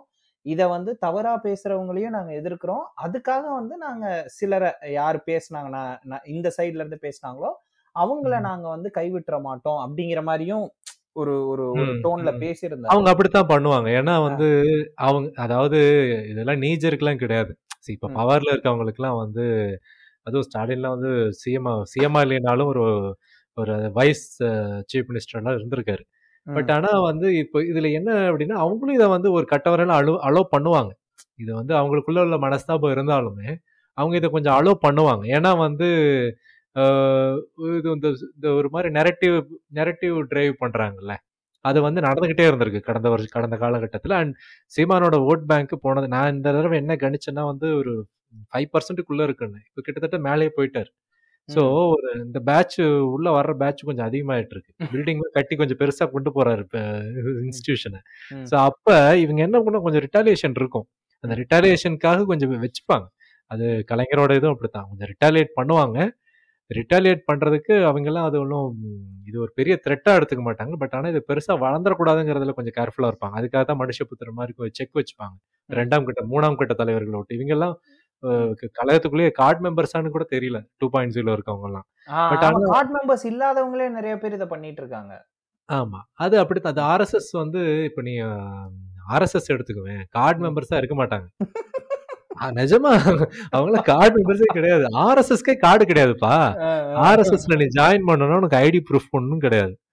நீ ஷாக்கா அட்டன் பண்ணியிருந்தா நீ ஆர்எஸ்எஸ் அவ்வளவுதான். ஐடி ட்ரௌசர் போட்டு வந்தா ஆமா உன் அளவு எடுப்பாங்க. முட்டி விரல் இருக்கா அதுல இருந்து ஒரு ரெண்டு இன்ச் மேல ஏத்திப்பாங்க. ஓகேவா? நீ தான்ப்பா இதுதான் உனக்கு கார்டு போ அப்படின்னு சொல்லிட்டு ஒரு கையில ஒரு கம்பை கொடுத்து அனுப்பிச்சிடுவாங்க. அவ்வளவுதான் கார்டு ஸோ ஆனா அவங்க பாத்தீங்கன்னா எல்லா இதுக்குள்ளயும் போவாங்க வருவாங்க இருப்பாங்க. ஆனா கொஞ்சம் கவனிச்சு பார்த்தீங்கன்னா அதுதான் ரொம்ப வைப்ரண்டா இருக்கும் தெரியாது. ஆனா இந்த ஸோ இந்த மாதிரியான ஆர்மி எல்லாத்துக்கிட்டே இருக்கும் நாம் தமிழர் சிம்பத்தைசர்ஸ் கிட்டே இருப்பாங்க ஆனா. அவங்கள டிக்ளேர் பண்ணிக்க மாட்டாங்களே தவிர அவங்கள வந்து ஒரு ஒரு ஒரு தூரத்துல வச்சு அதாவது வெளியில இருந்து ஆதரவு கொடுப்பது மாதிரி. அப்படி வச்சு டீல் பண்ணிப்பாங்களே தவிர அவங்கள பார்ட்டிக்குள்ள விட்டு இவங்க மெம்பர் ஆக்கி அதை பிரச்சனையாக்கி அவங்களுக்கும் அந்த அதாவது சில இடத்துல லூஸ் கேனன்ஸ் வச்சிருப்பாங்க எப்பயுமே. லூஸ் கேனன்ஸ் இருக்கும் எப்பயுமே. லூஸ் கேனன்ஸை வந்து எங்கெங்க பயன்படுத்தணுமோ அவங்க ஜெயலலிதாக்கெல்லாம் அந்த இது கிடையாது. ஜெயலலிதாக்கு வந்து எல்லாம் கட் அண்ட் ரைட்ல பிளாக் அண்ட் ஒயிட் தான் எல்லாமே. ஸோ அதெல்லாம் வந்து அங்கெல்லாம் பேச முடியாது. ஒரே மம்மியை பார்த்தானே கீழே விழுந்துருவானுங்க. ஆனா வந்து ஒரு சீசன்டு பாலிடிக்ஸ் ஒரு இயக்கத்தை நடத்தணும் ஒரு கொண்டு போகணும் அப்படின்னு நினைக்கிறவங்க இந்த. மாதிரி இப்போ ஆர்எஸ்எஸ்க்கும் ஒன்றும் இல்லை. ஆர்எஸ்எஸ் ஆரம்பிச்ச வருஷமும் டிஎம்கே ஆரம்பிச்ச வருஷமும் இவ்வளோ கிட்டத்தட்ட ஒன்று தான். திராவிடர் கழகம் ஆரம்பிச்சதும். ம். அப்போ அந்த காலகட்டத்துல இருந்து இப்போ வரை நகர்த்தி வந்திருக்காங்கன்னா அவங்க எந்த எப்போ பேக் சீட்ல இருக்கணும் எப்போ ஃப்ரண்ட்ல வரணும் எவ்வளோ தூரம் ஃப்ரண்ட்ல வரணும் இது எல்லாமே கால்குலேட்டட் தான். அவங்களுக்கு இப்போ இருக்கு இப்போ வந்து மேபி இது டென்ஸ்டான சுச்சுவேஷன் தான். இது எல்லாருமே வந்து இதெல்லாம் கால்குலேட் பண்ணி நகருவாங்கன்னு சொல்ல வரல. பட் அஸ் ஒரு ஆர்கனைசேஷன் அஸ் அன் ஐடியாலஜி இதுன்னா அவங்க ஓரளவுக்கு இந்த மாதிரி முன்ன பின்ன ஸ்டெப் எடுத்து வச்சுக்கிட்டு தான் இருப்பாங்க. இது இந்த மாதிரி இந்த இந்த ஹைனா கூட்டம்லாம் இது மாதிரி வந்து திருடம் வந்துச்சுன்னா இந்த சிங்கம் ரெண்டு அடி தள்ளி விடும் பார்த்தியா அந்த. மாதிரி தள்ளி விடுவாங்க. அதுதான் நடந்துகிட்டு இருக்கே தவிர இதுவுமே போயிடும் எனக்கு என்னன்னா இப்போ ஏடிஎம்க்கு கொஞ்சம் கீரப் பண்ணிக்கிட்டு வரணும். பாதி சங்கியா இருந்தாலும் எனக்கு இன்னொரு டவுட் என்னன்னா டவுட் இல்ல ஜஸ்ட் அன் எக்ஸ்பெக்டேஷன் வச்சுக்கோங்களேன். இப்போ ஒரு. ஒரு திமுகவுக்கு எதிர்நிலையில ஏடிஎம்கே இருக்கிறது பெட்டரா இல்ல நாம் தமிழர் இருக்கிறது பெட்டரா ஏடிஎம்கே இருக்கிறது பெட்டர் ஏன்னா வந்து அவங்க தெர்மாக்கோல் வேணா விடுவாங்களே தவிர அதுக்கு வேணா அதுக்கப்புறம் அதெல்லாம் கொஞ்சம் நிறுத்திப்பாங்க. ஆனா வந்து இவங்க அப்படி நிறுத்தக்கூடிய ஆள்கிட்ட கிடையாது. இவங்க என்ன பண்ணுவாங்கன்னா தெர்மாக்கோல் விடுவாங்களா அடுத்த தடவை வந்து வேற ஏதாவது விட்டு பார்ப்பாங்க அவங்க அதுல. ஸோ அந்த மாதிரி அந்த மாதிரியான ஆட்கள் தான் இவங்க. ஸோ வந்து அறிவுக்கும் அதாவது பகுத்தறிவுக்கும் பகுத்தறிவுக்கும் சயின்ஸுக்குமே எதிரானவங்க இவங்க. ஓகே ஸோ அங்க போய் நின்று பாஸ்கர் எல்லாம் தூக்கி பிடிக்கிறாங்களே.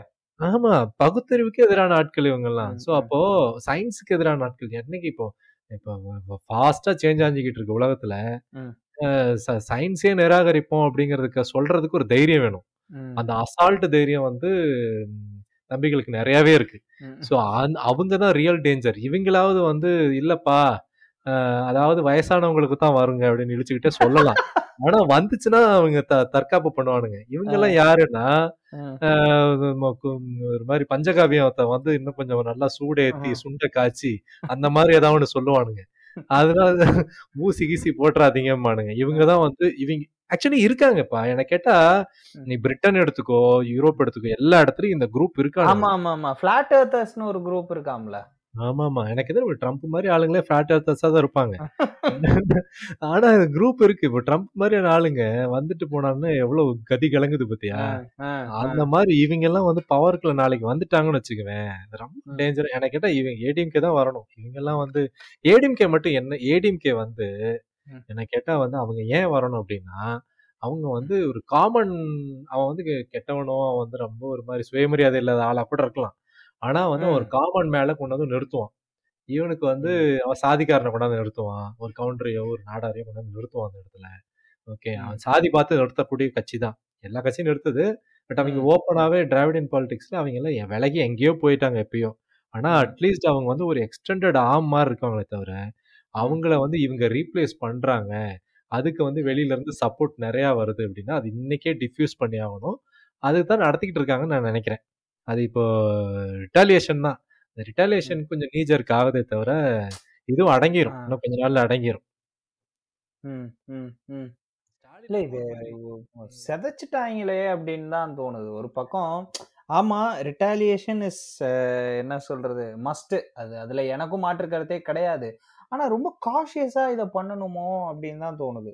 காஷியஸ்னஸை தாண்டி போயிட்டாங்க. இவங்க ஒரு மாதிரி அவுட் ஆஃப் ரொம்ப அவுட் ஆஃப் கான்டெக்ட் நிறைய பேசிட்டாங்க. அதெல்லாம் பேசியிருக்கவே வேண்டாம் அப்படின்னு தான் தோணுது. எனக்கு இன்னுமே சொல்ல போனா இந்த ஒரு விஷயத்துல மட்டும் என்னால வந்து ஏத்துக்கவே முடியல. ம். இவங்க வந்து ஆக்சுவலி பார்த்தீங்கன்னா இங்க போனதுக்கான ரீசன் என்னன்னா இவங்க வந்து அதாவது ஸோ டானோ சொன்னது தான் எனக்கு ஞாபகம் வருது. டானோ சோக் ரைட்டர் இருக்கார்ல ரைட்டர் டைரக்டர் ம். இவங்க ம். வந்து அவர வந்து யாருமே வந்து பிரபாகரன வந்து யாருமே தப்பாலாம் வந்து பேசியிருக்காங்க. சரிங்க. அத வந்து நான் ம். இல்லைன்னுலாம் சொல்ல வரல. ஆனா ஒரு மெயின் நரேட்டிவா இவ்ளோ பேர் பொங்குற மாதிரியான அந்த பாடி ஷேமிங் பண்ற வார்த்தைகளோ, அ அவர வந்து ஒரு குக்கு மாரி கொண்டு வந்து நிறுத்துனதுல வந்து ம். தம்பி ம். ம். தம்பிங்களுக்கு பெரிய பங்கு உண்டு. ஓகேவா? ஆ இவங்க வந்து எனக்கு இப்ப இதுதான். இந்த மேட்டர் தான் ரொம்ப முக்கியம். இப்போ. இவனுங்க வந்து நம்ம பேசுறது நம்ம பேசி நம்ம ஆளுங்கள்ல சிலர் இப்படி பேசிட்டாங்கன்றது பெரிய பிரச்சனையா இருக்கும்போது, ம். அவனே இப்போ அவன்ங்கிற பாரு சாரி. சீமானே வந்து. என்னென்னலாம் பேசியிருக்காரு அப்படின்னு நம்ம பார்க்கும்போது, ரொம்பவும் அபத்தமா இருக்கு. ஒரு ஒரு எப்புட்றா ஒரு போராளி குழு தலைவர் வந்து. அ கறி ஆமக்கறி சாப்பிட்டாரு. இட்லி கறி இட்லி தின்னுகிட்டு இருந்தாரு. அவரு வந்து எனக்கு வந்து இப்படி கை கை புடிச்சு சொல்லிக் குடுத்துக்கிட்டு இருந்தாரு. அப்படின்னு சொல்றதுக்கெல்லாம் ஒரு போராட்ட ஒரு போராளி குழு தலைவர் ஒரு இன விடுதலை நடந்துட்டு இருக்கு. அந்த. தலைவர் வந்து இதெல்லாம் பண்ணியிருப்பாரா? ஒரு அவர கிட்டத்தட்ட வந்து ஒரு பாயிண்ட்ல எங்க ஒரு பாப்லோ எஸ்கோபார் ரேஞ்சுக்கு தானே அந்த ஆள் வந்து ஒரு நமக்கு கொண்டு வந்து நிறுத்திட்டாரு. கொண்டு வந்து ம். நிறுத்திக்கிட்டு இருந்தாரு. அப்ப. கோவப்பட வேண்டியது யார் மேல கோவப்பட்டுருக்கணும்? எனக்கு. என்ன தெரியுமா இங்க பிரச்சனையே? அ ம். ஆ ஈழத்தமிழர்களும் சரி, சீமான் மேலயோ, அவருக்கு அவர் பண்ண விஷயங்கள் மேலயோ கோவப்பட மாட்டேங்கிறாங்க. இந்த. பக்கம் நம்ம ஆளுங்க நாம் தமிழரையோ, சீமானையோ அடிக்காம ஸ்ட்ரெய்ட்டா கொண்டு போய் பிரபாகரன் மேல கை வச்சது. எனக்கு இது. 2 பேர்கிட்டயுமே இந்த ஒரு பிரச்சனை ரொம்ப இதுவா இருக்கு. டேய் அடிக்க வேண்டிய ஆளு அவன்டா. அவன விட்டுட்டு வேற எவனையோ பிடிச்சு அடிச்சுக்கிட்டு இருக்கீங்கடா. ஆமா. அது த அது அதாவது சொ சொன்ன மாரி, இப்ப என்னன்னா அவர் போயிட்டு வந்தது என்னமோ ஒரு ட்ரிப்போ, 2 ட்ரிப்போ போயிட்டு ஒரு 10 நிமிஷம் பார்த்துட்டு வந்தது. ம். ஓகேவா? அத வந்து எவ்வளோ நாளைக்கு ஓட்ட முடியும்? ம். அத அத ஓட்ட முடியாத பட்சத்துல அவரு தான் பண்ண வேலை இது முக்காவாசி. ஓட்ட முடியாத பத்து ப பட்சத்துல அவர் பார்த்துட்டு வந்த அந்த 10 நிமிஷத்துல அ ஒரு சாப்பாடு வந்திருக்கும். அத வந்து அண்ணன் இப்படி சொன்னா ஒரு சும்மா ஒரு வார்த்தை சொல்லியிருப்பாரு. இது ஆமக்கறின்னு இருப்பாரு. அவ்வளோதான். ம். ஓகேவா? இவ்வளதான். இத வச்சுக்கிட்டு ஒரு பெரிய ஒரு 10 வருஷம் வண்டி ஓட்டனா முடியுமா? ஒரு கட்டத்துல வந்து இன்னும் எதிர்பார்ப்பாங்க தம்பிங்க. அண்ணன் நெறைய எக்ஸ்பீரியன்ஸ் இருக்கும் போல இருக்குன்னு எதிர்பார்க்கும்போது, "அ சொல்லுங்கண்ணே" அப்படின்னு உட்கார்ந்திருக்கும்போது, என்னடா முடிஞ்சிருச்சுன்னு சொன்னா விட்டுட்டு போயிருவானுங்களோ? அப்படிங்கிற பயத்துல அந்த கதையவே வந்து இப்ப இந்த சில ஃபோக் ஸ்டைல் அது க கருப்பா. வாந்தி எடுத்தோம்னா, காக்கா கக்காயா வாந்தி எடுத்தான்னு வந்து முடியும்ல. அந்த மாரி அந்த மாரி கதை வெவ்வேற மாரி போயி, மோரோவர் அவருமே சி அத வந்து நீ கதை வேணா சொல்லிக்கோ. ம். அ ம். இப்போ இன்னொன்னு ஒண்ணும் இல்ல. அண்ணா கிட்ட வந்து அண்ணா கொஞ்சம் படிப்பாளி. அதனால கொஞ்சம் நெறைய படிச்சிருப்பாரு. இந்த இந்த ஆர்ட் ஆஃப் வார்ன்னு ஒரு புக் இருக்குல்ல. அதுல இருந்து ஒரு ஃபேஸ் எடுப்பாரு. மக்களிடம் போ, மக்களுக்காக பண்ணு அப்படின்னு. அது பாதி தான் சொல்லுவாரு அண்ணா. அது அண்ணா சொன்னதா சொல்லுவாங்க. அது ஒரு ராங் கான்செப்ட். அண்ணாவே படிச்சு தான் சொல்லியிருக்காரு அத. அதுல ம். கடைசியா எப்படி சொன்னா, கடைசியா நாங்களே செஞ்சுட்டோம்னு மக்கள் சொல்லுவாங்க. அப்படிங்கிறது வந்து அதனோட கடைசி 2 வரி. எல்லாமே செய் மக்களுக்காக இரு, மக்களுக்காக செய். கடைசியில் மக்கள் சொல்வார்கள், நாங்களே எல்லாம் செய்தோம் என்று. அப்படின்னு முடியும். அண்ணா எவ்வளவு சொல்லணுமோ சொல்லியிருக்காரு. ஏன்னா கொஞ்சம் படிச்சாரு, கொஞ்சம் தெரிஞ்சுக்கிட்டாரு. அத வந்து வெளியில சொல்லும்போது எவ்வளவு சொல்லணுமோ அவ்வளவுதான் சொல்லியிருக்காரு. ஓகேவா? இவங்க ஏன்னா படிச்சிருந்து கொஞ்சம் அத அங்க இங்கன்னு இப்ப பார்த்துட்டு வந்து சொல்றாரு. மக்களுக்கு புரியிற பாஷையில சொல்றாரு. ஆனா சீமான் மாரியான ஆட்கள் வந்து இப்போ அவைங்களோட வண்டியே வந்து திரு பிரபாகரன் அவரோட ஒட்டின அவரோட வாழ்க்கை, அந்த 10 நிமிஷம் சந்திப்பு, ஃபோட்டோ எடுத்துக்கிட்டது. இது மட்டும் தான் இருக்குது. இப்ப இதுக்குள்ள இருந்து நீ படிக்கவும் மாட்ட. இலுமினாட்டியும் நம்புவ. அப்புறம் போயிட்டு இதுக்கு என்ன கதை எதிர்பார்த்தா இந்த மாரி ஏதாவது ஃபேண்டசி ஸ்டோரி தான் அடிக்க முடியும். அப்ப ஃபேண்டசிய பத்தி ரொம்ப நாள் எவ்வளவு நாள் தான் நார்னியா பார்த்துட்டு இருப்பானுங்க. 3 ம். பார்ட், 4 பார்ட் எழுதலாம். நார்னியா அந்த 10 அந்த கதைய 34 பாட்டு எழுதுனா. எழுதுனா அதே கேரக்டர் தான் வளவள கொல கொலான்னு அதையே. போட்டு ஓட்டிட்டு இருக்காங்க. இப்போ போர் அடிச்சிருச்சுன்னா மக்கள் கொஞ்சம் மறுபடியும் சோசியல் மீடியால ம். 2 ஹேண்டில ஃபாலோ பண்ணி வெளியில வந்துடுறானுங்க. முடியாதவன் ரொம்ப முத்தி போய் கேஸ் அது இதுன்னு உள்ள போயிட்டு இருக்கானுங்க. அதுலயே தெளிஞ்சவன் 2 நல்லா. தெளிஞ்சவன் அவனுக்கு எது ஒத்து வருமோ அங்க 2 பேர் பிரிஞ்சுட்டானுங்க. பூரா பயலும் போய் சிக்கி ஒரு இவிங்க தான் இங்க இப்ப ஸ்பாயில் பண்றது. இப்போ இது இது ஒரு எல்லை வரையில தான் இவங்களால தாங்க முடியும். இந்த மாரி கதைகள. ஓகேவா? அதுக்கப்புறம் இவங்கள வந்து திராவிடியான்னு பேசுறது. அத 4, 5 வருஷமா ஓட்டிட்டு இருந்தாங்க. இவனுங்க அத வந்து ஒரு இவனு ஆக்சுவலி பார்த்தீங்கன்னா, இந்த திராவிடம் பேசுறவங்களே வந்து அவங்கள அந்த தும்பிகள். டம்ளர்கள். இப்படிதான் ஓட்டிட்டு இருந்தாங்க. இப்போ ஒரு அந்த அந்த இன்டர்வியூலாம் பார்த்தீங்கன்னா, இவங்க தலைவர் மேல கை வைப்போம். அப்படின்னு சொல்லும்போது, அவங்க எல்லாருக்கான தலைவரும் தான். ஓகேவா? பிரபாகரனோட ஒரு எழுச்சி வந்து தமிழ்நாட்டுக்கு தேவை. அந்த வீரியம் தேவை தமிழ்நாட்டுக்கு. ஓகேவா? நம்மளும் ஒரு லார்ஜர் ஸ்டேட்ல இருக்கோம். நாளைக்கு நமக்கு கூட அந்த நிலைமை வரலாம். ஓகேவா? வரணும் வரும்ன்னு சொல்ல சொல்ல வரல. பட் ஆனா சொல்றேன். அந்த இடத்துல அதற்கு அதற்கு உண்டான என்ன சொல்றது ஒரு ஒரு முக்கியமான லீடர் அவர் அவரு அவரோட போராட்டத்திலயும் சில விஷயங்கள் எடுத்துக்க வேண்டியது இருக்கு புறக்கணிக்க வேண்டியது இருக்கு நம்ம அவரை என்னைக்குமே வந்து ஒரு ஒரு ஒரு ஒரு நல்ல இடத்துல தான் நம்ம வச்சு ட்ரீட் பண்ணிட்டு இருக்கோம். இன்னமும் நிறைய பேருக்கு. ஆனா அதுதான். அந்த அந்த சிம்பத்தைசிங் மனப்பான்மையை இவங்க எல்லாம் மிஸ்யூஸ் பண்ணிக்கிறாங்க ஆமா. அப்படிங்கறதுதான் பயமே. மிஸ்யூஸ் பண்ணிட்டு இப்போ இப்போ சி அதுல வந்து என்னென்ன எது எது கரெக்டா போச்சு இதெல்லாம் தப்பா போச்சு. அப்படிதான் லேர்ன் பண்ண முடியும். சரி நமக்கு அவங்களுக்கு உங்களுக்கும் ஒரு ஒற்றுமை இருக்கு.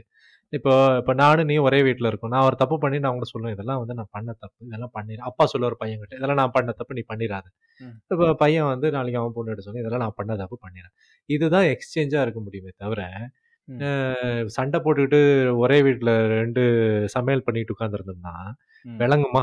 ஏதாவது விளங்குமா? அதுதான் இங்க நடந்துகிட்டு இருக்கு. இப்போ இவங்க என்ன பண்றாங்கன்னா இப்போ பிரபாகரன் கிட்ட இருந்து எடுத்துக்க வேண்டியது நிறைய நல்ல விஷயம் இருக்கு. இப்போ நாளைக்கே வந்து நம்ம அந்த இடத்துல வச்சு பார்த்தோம்னா நாளைக்கே நமக்கே இப்படி ஒரு நிலைமை வந்துச்சுன்னா கூட நம்ம எதெல்லாம் பண்ணணும் எதெல்லாம் பண்ணக்கூடாது? டிப்ளமேட்டிக்காக எவ்வளோ தூரம் மூவ் பண்ண முடியும்? ஒரு ஆர்ம்ஸ் ஆர்ம்ஸ் எடுத்தோம்னா எதுன்னு அதனோட லிமிட் என்ன? ம். ம், அது எ- அது எங்க போய் முடியும்? நம்ம எதெல்லாம் கவனி கணிக்க வேண்டியது இருக்கு? ம். இதெல்லாம் கத்துக்க வேண்டியது இங்க இருந்து சாதிய ஒழிப்பு எப்படி எடுத்துக்க முடியும்? எல்லாத்தையும் சமமா எப்படி கொண்டு போக முடியும்? ம். அது வந்து அதுல பெருசா ஒன்றும் பெருமையெல்லாம் ஒன்றும் கிடையாது அதை போட்டுக்கிறதுல. ம்.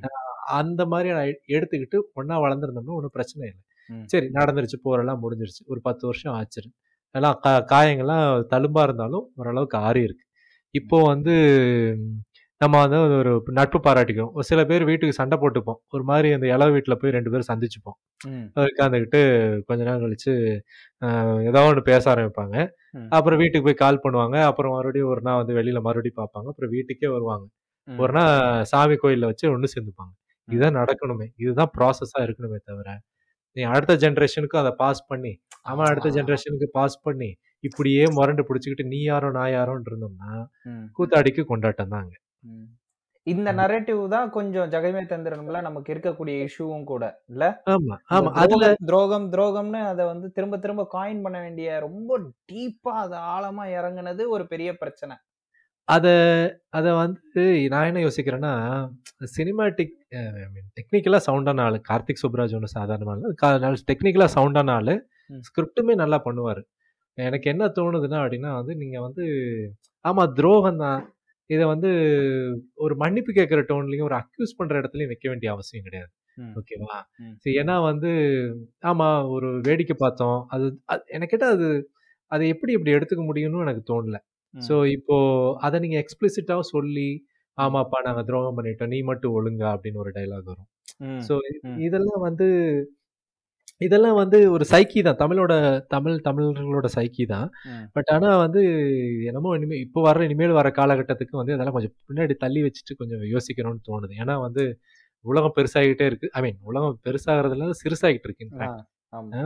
சிறுசாகிட்டு இருக்கு. ஒரு குளோபல் வில்லேஜுங்கிறத நோக்கி போய்கிட்டு இருக்கோம். ஓகேவா? அப்போ வந்து ஒரு ஐடென்டிட்டிங்கிறத வந்து அழிஞ்சிட்டு இருக்கு. இப்போ அந்த ஐடென்டிட்டி இப்போ என்ன கேட்டால் எல்லாமே மறுபடியும் உள்ள போயிட்டு இருக்கு எல்லாருமே வந்து கன்சர்வேட்டிவா போயிட்டு இருக்காங்க டெக்னாலஜி பெருசாகி என்ன பண்ணிருச்சுன்னா நான் நினைக்கிறேன்னா. எல்லாருமே வந்து அவங்க கூட்டுக்கு திரும்ப போகுது எல்லாமே. ஒரு லாங்குவேஜ் ஆகட்டும் இதுவாகட்டும்.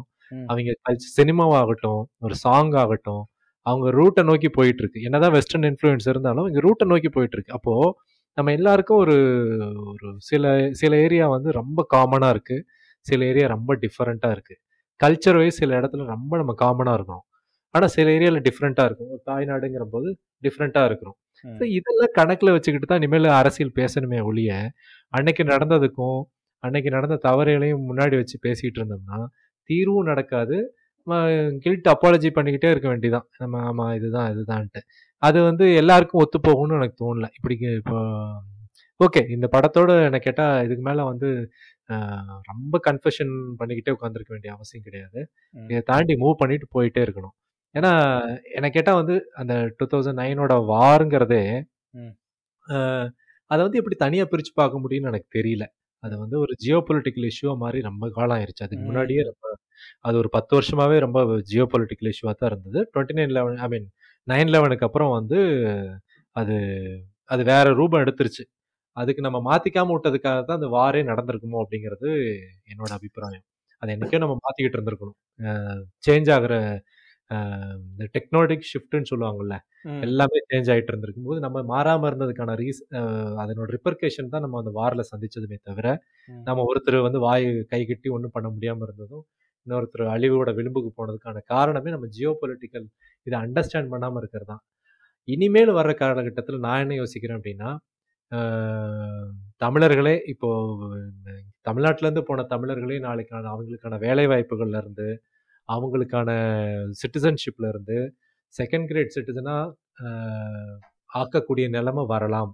ஏன்னா வந்து ஏன்னா எல்லாமே ஆட்டோமேட் ஆகிட்டு இருக்கு ஃபாஸ்ட் ஃபேஸில் நடந்துகிட்டு இருக்கு கோவிடுக்கு அப்புறம் இன்னுமே ஃபாஸ்ட்டாக நடக்கும். அப்போ ம். டிபெண்டன்சிங்கிறது குறைஞ்சிரும் ரேட்டும் குறையும் எல்லாமே ஆட்டோமேட் ஆகிட்டு இருக்கு அப்போ நீங்க என்னதான் இருந்திருந்தாலும் நம்மளும் ஒரு செகண்ட் கிரேட் சிட்டிசன் ஆகிறதுக்கான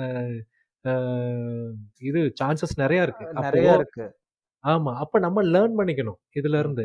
இப்போ அத வந்து இப்போ அதை விட்டுட்டு சும்மா இங்க உள்ளேயே பழசையே வச்சுக்கிட்டு அடிச்சுக்கிட்டு உட்காந்துருந்தோம்னா இதுலயே கூட இன்னொரு ஒரு பிரச்சனையை பத்தியும் ஒருத்தர் பேசியிருந்தாரு. ஆக்சுவலா நம்ம வந்து இது ஈழத்துக்கான ப்ரோ ஈழம் படமா நிறைய பேர் ப்ரொஜெக்ட் பண்ண ட்ரை பண்றாங்க. But this is equally dangerous as family man two அப்படின்னு சொல்லி ஒருத்தர் சொல்லியிருந்தாரு அது என்ன பெர்ஸ்பெக்டிவ்ல அவர் வச்சிருந்தாருன்னா அதுல சிவதாஸோட கேரக்டர் வந்து எப்படி அந்த பணத்தை திரட்டக்கூடிய ஆளா பாத்தீங்கன்னா அந்த. ஆர்ம்ஸ் இது. பண்றதுல இந்த மாதிரியான ஒரு ஒரு அதுக்கு பின்னாடி ஒரு கேங்ஸ்டரு அந்த. யூரோப்பியன் கேங்ஸ்டருக்கு எதிரான நிலையில வந்து இவர் அந்த ரேஞ்ச்ல ஒரு கேங்ஸ்டரா இருக்காரு அப்படின்னு காட்டுறதெல்லாம் இப்ப ஏற்கனவே தெர் ஆர் ஏகப்பட்ட பிரச்சனை அந்த படமே பேசுறது ஒரு ரெஃப்யூஜி இஷ்யூவை பத்தி பேசுது ஸோ ஒரு. ரெஃப்யூஜியா அங்க வந்து ஒரு சிட்டிசன்ஷிப் வாங்கி இருக்கக்கூடிய ஒரு ஆள் வந்து இந்த மாதிரியான ஒரு ஆர்ம்ஸ் பிசினஸ்ல இருக்கிற மாதிரியும் இந்த. மாதிரியான ஒரு கேங்ஸ்டரா இருக்க மாதிரியும்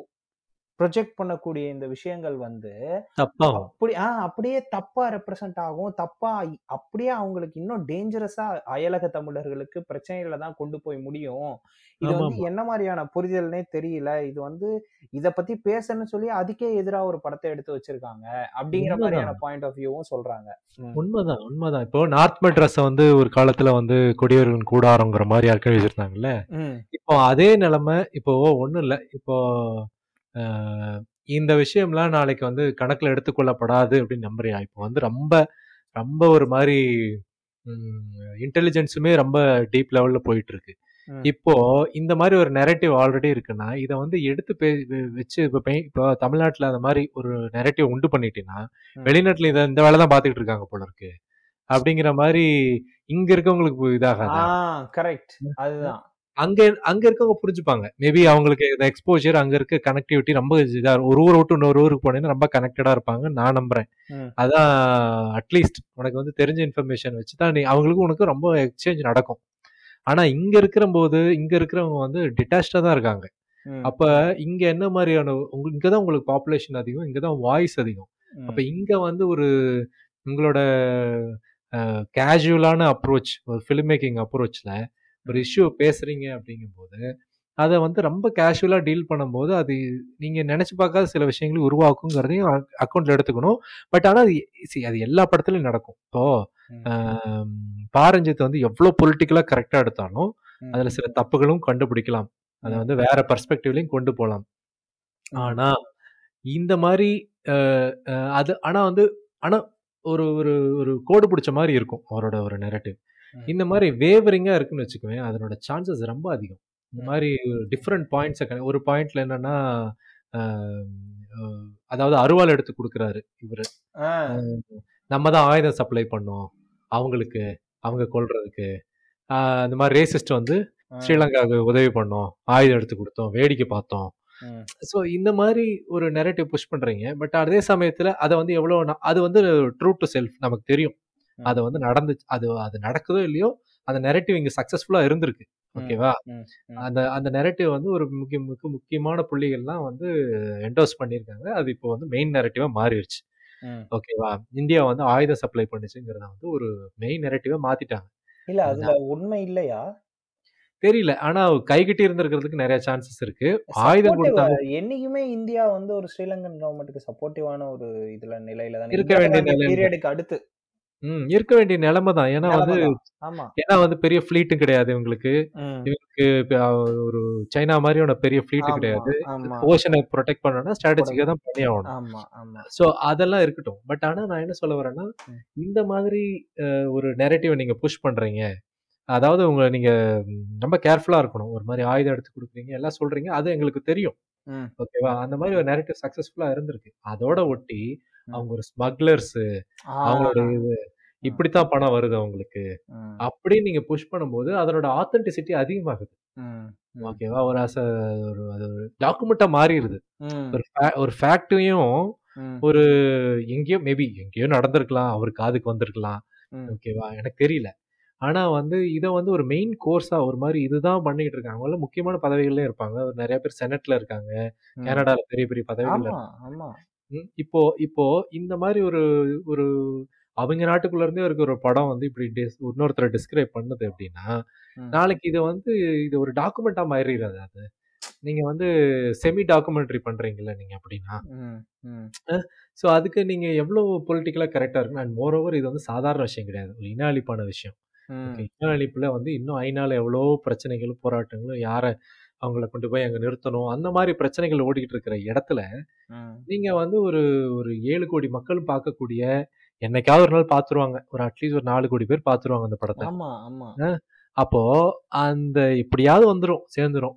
அப்படி இருக்கிற இடத்துல, நீங்க வந்து எவ்வளோ எக்ஸ்ட்ரா கேர்ஃபுல்லா என்ன கேட்டா இந்த சப்ஜெக்ட்டே வேற மாரி எடுத்திருக்கலாம். இல்ல ஆமா, எடுத்திருக்கக்கூடாது. ஆமா, ஆமா. எடுத்திருக்கவே கூடாது. ஒண்ணு இத. ஃபோக்கஸ் பண்ணி கிளியரா எடுத்திருக்கணும். இல்லையா, கம்ப்ளீட்டாக அதை விட்டு ஒரு கேங்ஸ்டர் மோட்லேயே போயிருக்கணும். ரெண்டுத்தையும் குழப்பி அடிக்கிறேன்னு சொல்லி ஒரு மாதிரி அடித்து கலவையாக அதான் கலக்கி மாதிரி ஆகிப்போச்சு கடைசியில் ஆமா. ஆனா. அது ஆமா. அது ரொம்ப ஒரு மாரி இன்ஃபர்மேஷன் எனக்கு இப்போ இது வந்து எனக்கு வந்து வெளியில இருந்து பார்த்தேன்னா, இந்த படம் வந்து எனக்கு புடிக்காது. ஓகேவா? அது. வந்து இத போய் நம்ம பேசுறோங்கிறதுக்காக அந்த படத்த கொஞ்சம் உத்து உத்து பார்த்தேன். அதனால வந்து கொஞ்சம் மேபி கொஞ்சம் இன்ட்ரஸ்டிங்கா இருந்துச்சு. ஓகே. அன்னைக்கு நடந்து இது நடந்துச்சு. அதத்தான் இப்படி சொல்றாரு. அன்னைக்கு. இது நடந்துச்சு. அதான் இப்படி சொல்றாரு. ஓ! இதுதான.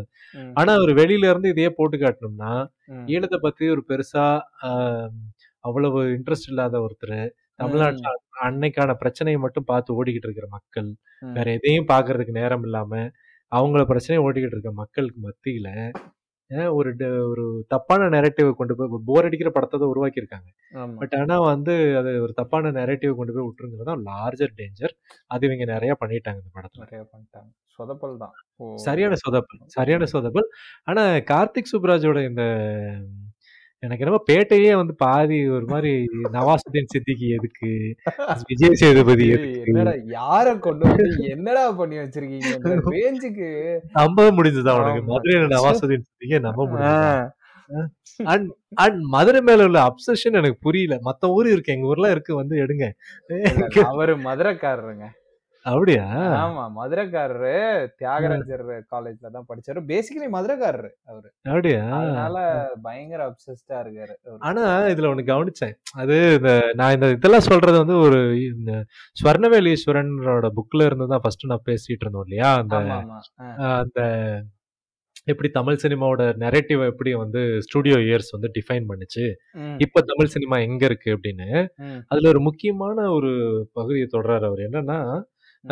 லாஸ்ட் 10 இயர்ஸ் அதாவது அவர் எழுதுனது 2014ல இந்த புக் ரிலீஸ் ஆகுது.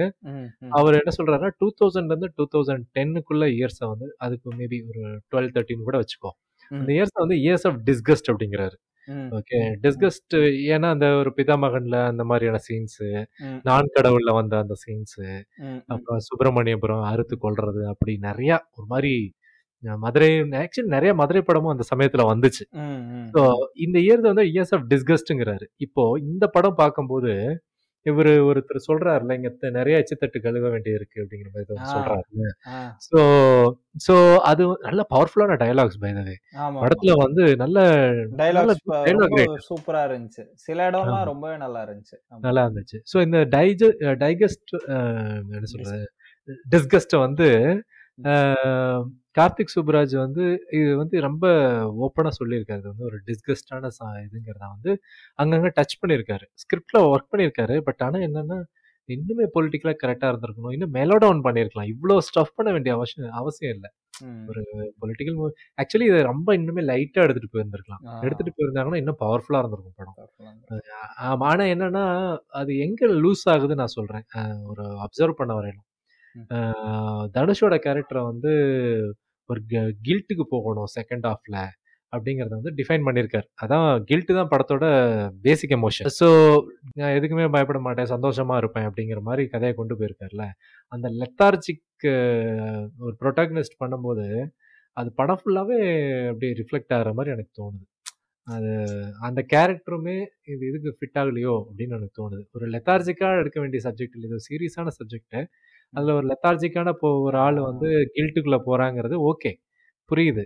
ஆனா படம் அதுக்கப்புறமும் ரொம்ப கேஷுவலா போயிருச்சோ அப்படிங்கிறது மாரி எனக்கு ஒரு ஃபீல் ஆயிருச்சு. ஆக மொத்தத்துல இந்த பிரச்சனைய வந்து ஒரு ஒரு ஒரு மோசமான நிலைக்கு கொண்டு போய் வச்சுட்டாங்க. நான். நான் ஒரு கதை சொல்லட்டா? நான் வந்து. சீமான் ஸ்ரீலங்கா சீமான் ஈழத்துக்கு போன கதை ஒண்ணு இருக்கு. அதே மாரி ம். கார்த்திக்கும் ஈழத்துக்கு போன ஒரு கதை ஒண்ணு இருக்கு. கார்த்திக் எந்த கார்த்திக்? நீயா? நான் தான் நான் தான். சுப்ராஜ். நான் வந்து ஆக்சுவலா 2 இயர்ஸ் பேக் வந்து நான் டிராவல் பண்ணேன். 2, 3 இயர்ஸ்! பேக் வந்து ஸ்ரீலங்காவுக்கு டிராவல் பண்ணப்போ வந்து நான் என் ஃப்ரெண்ட் அங்க ஒர்க் பண்ணிட்டு இருந்தான். ஸோ. அவன் வந்து மச்சான் நான் வந்து ஈழம்க்கு நம்ம போயே ஆகணும்டா.